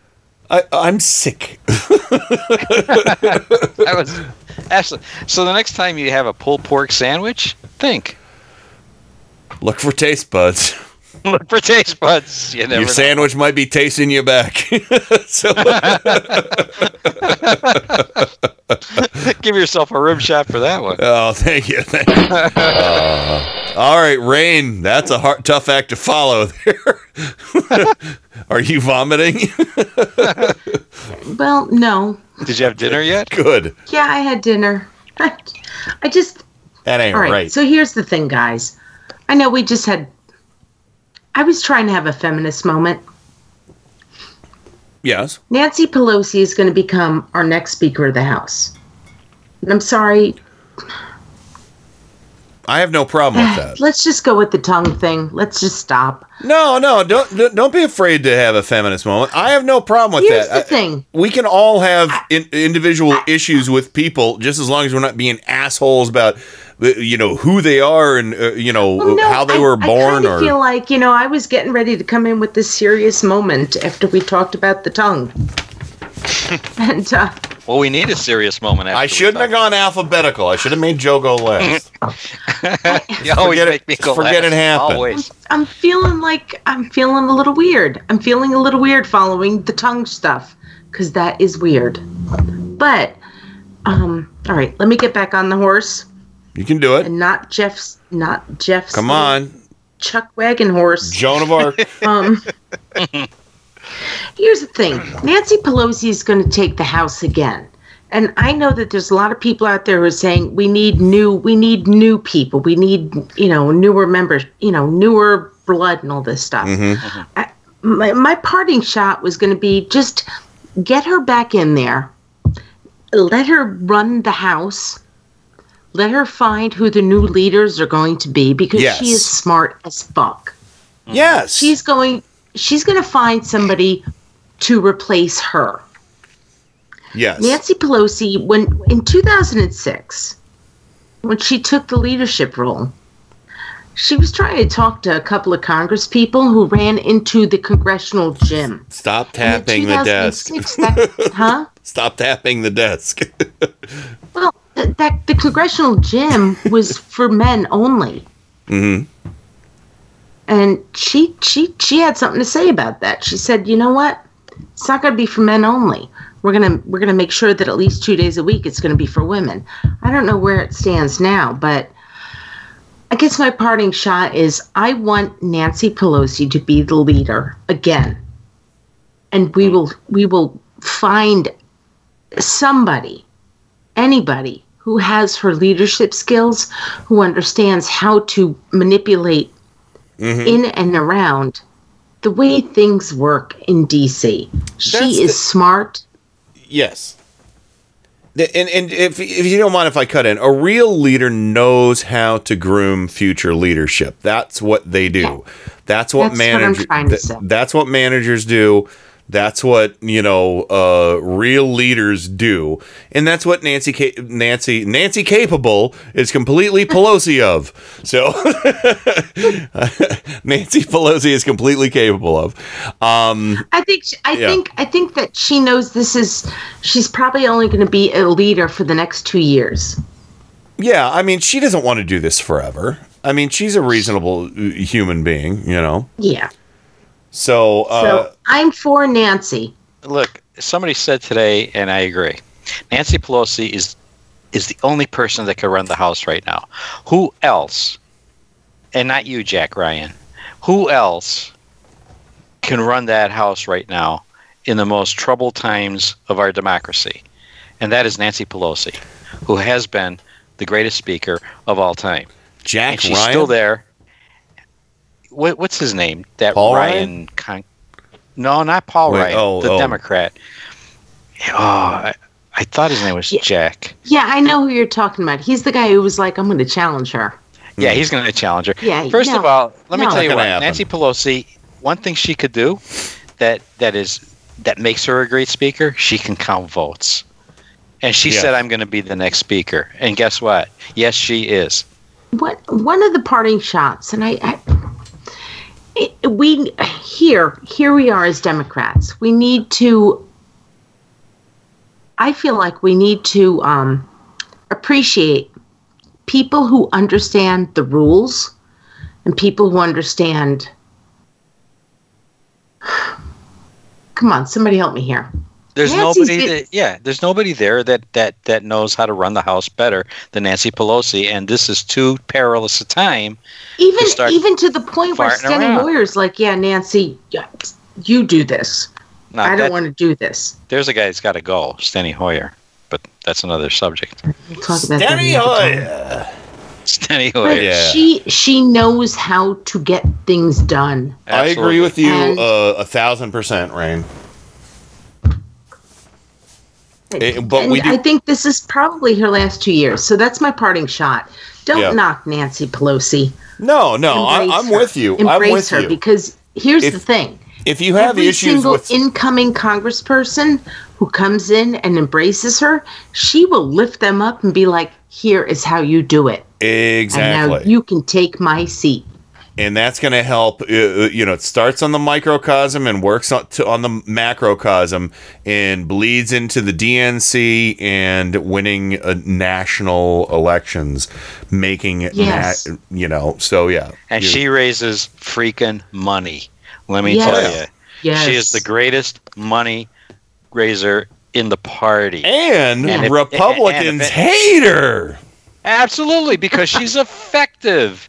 And let me tell you something else. If you're one of these new freshman gals or guys coming in, young guys, you want to be speaker someday? Go ask Nancy how to do it. And not only that, but you know what, Lindsey Graham? Fuck you. I like the San Francisco perspective. That's right. You weirdo. My parting shot is just Nancy Pelosi. Period. Don't trash her. Don't trash her. All right. We got to go. Be sure to check out Mike Check Radio tomorrow, 7 to 10 p.m. Eastern.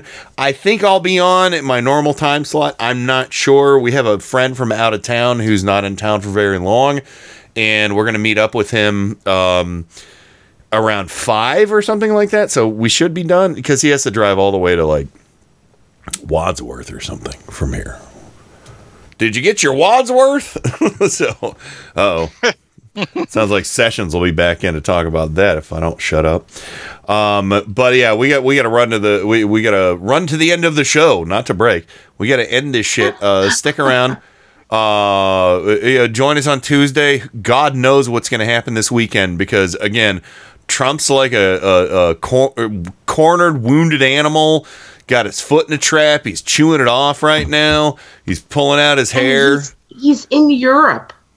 And he's on his way to France. Hey, God. France!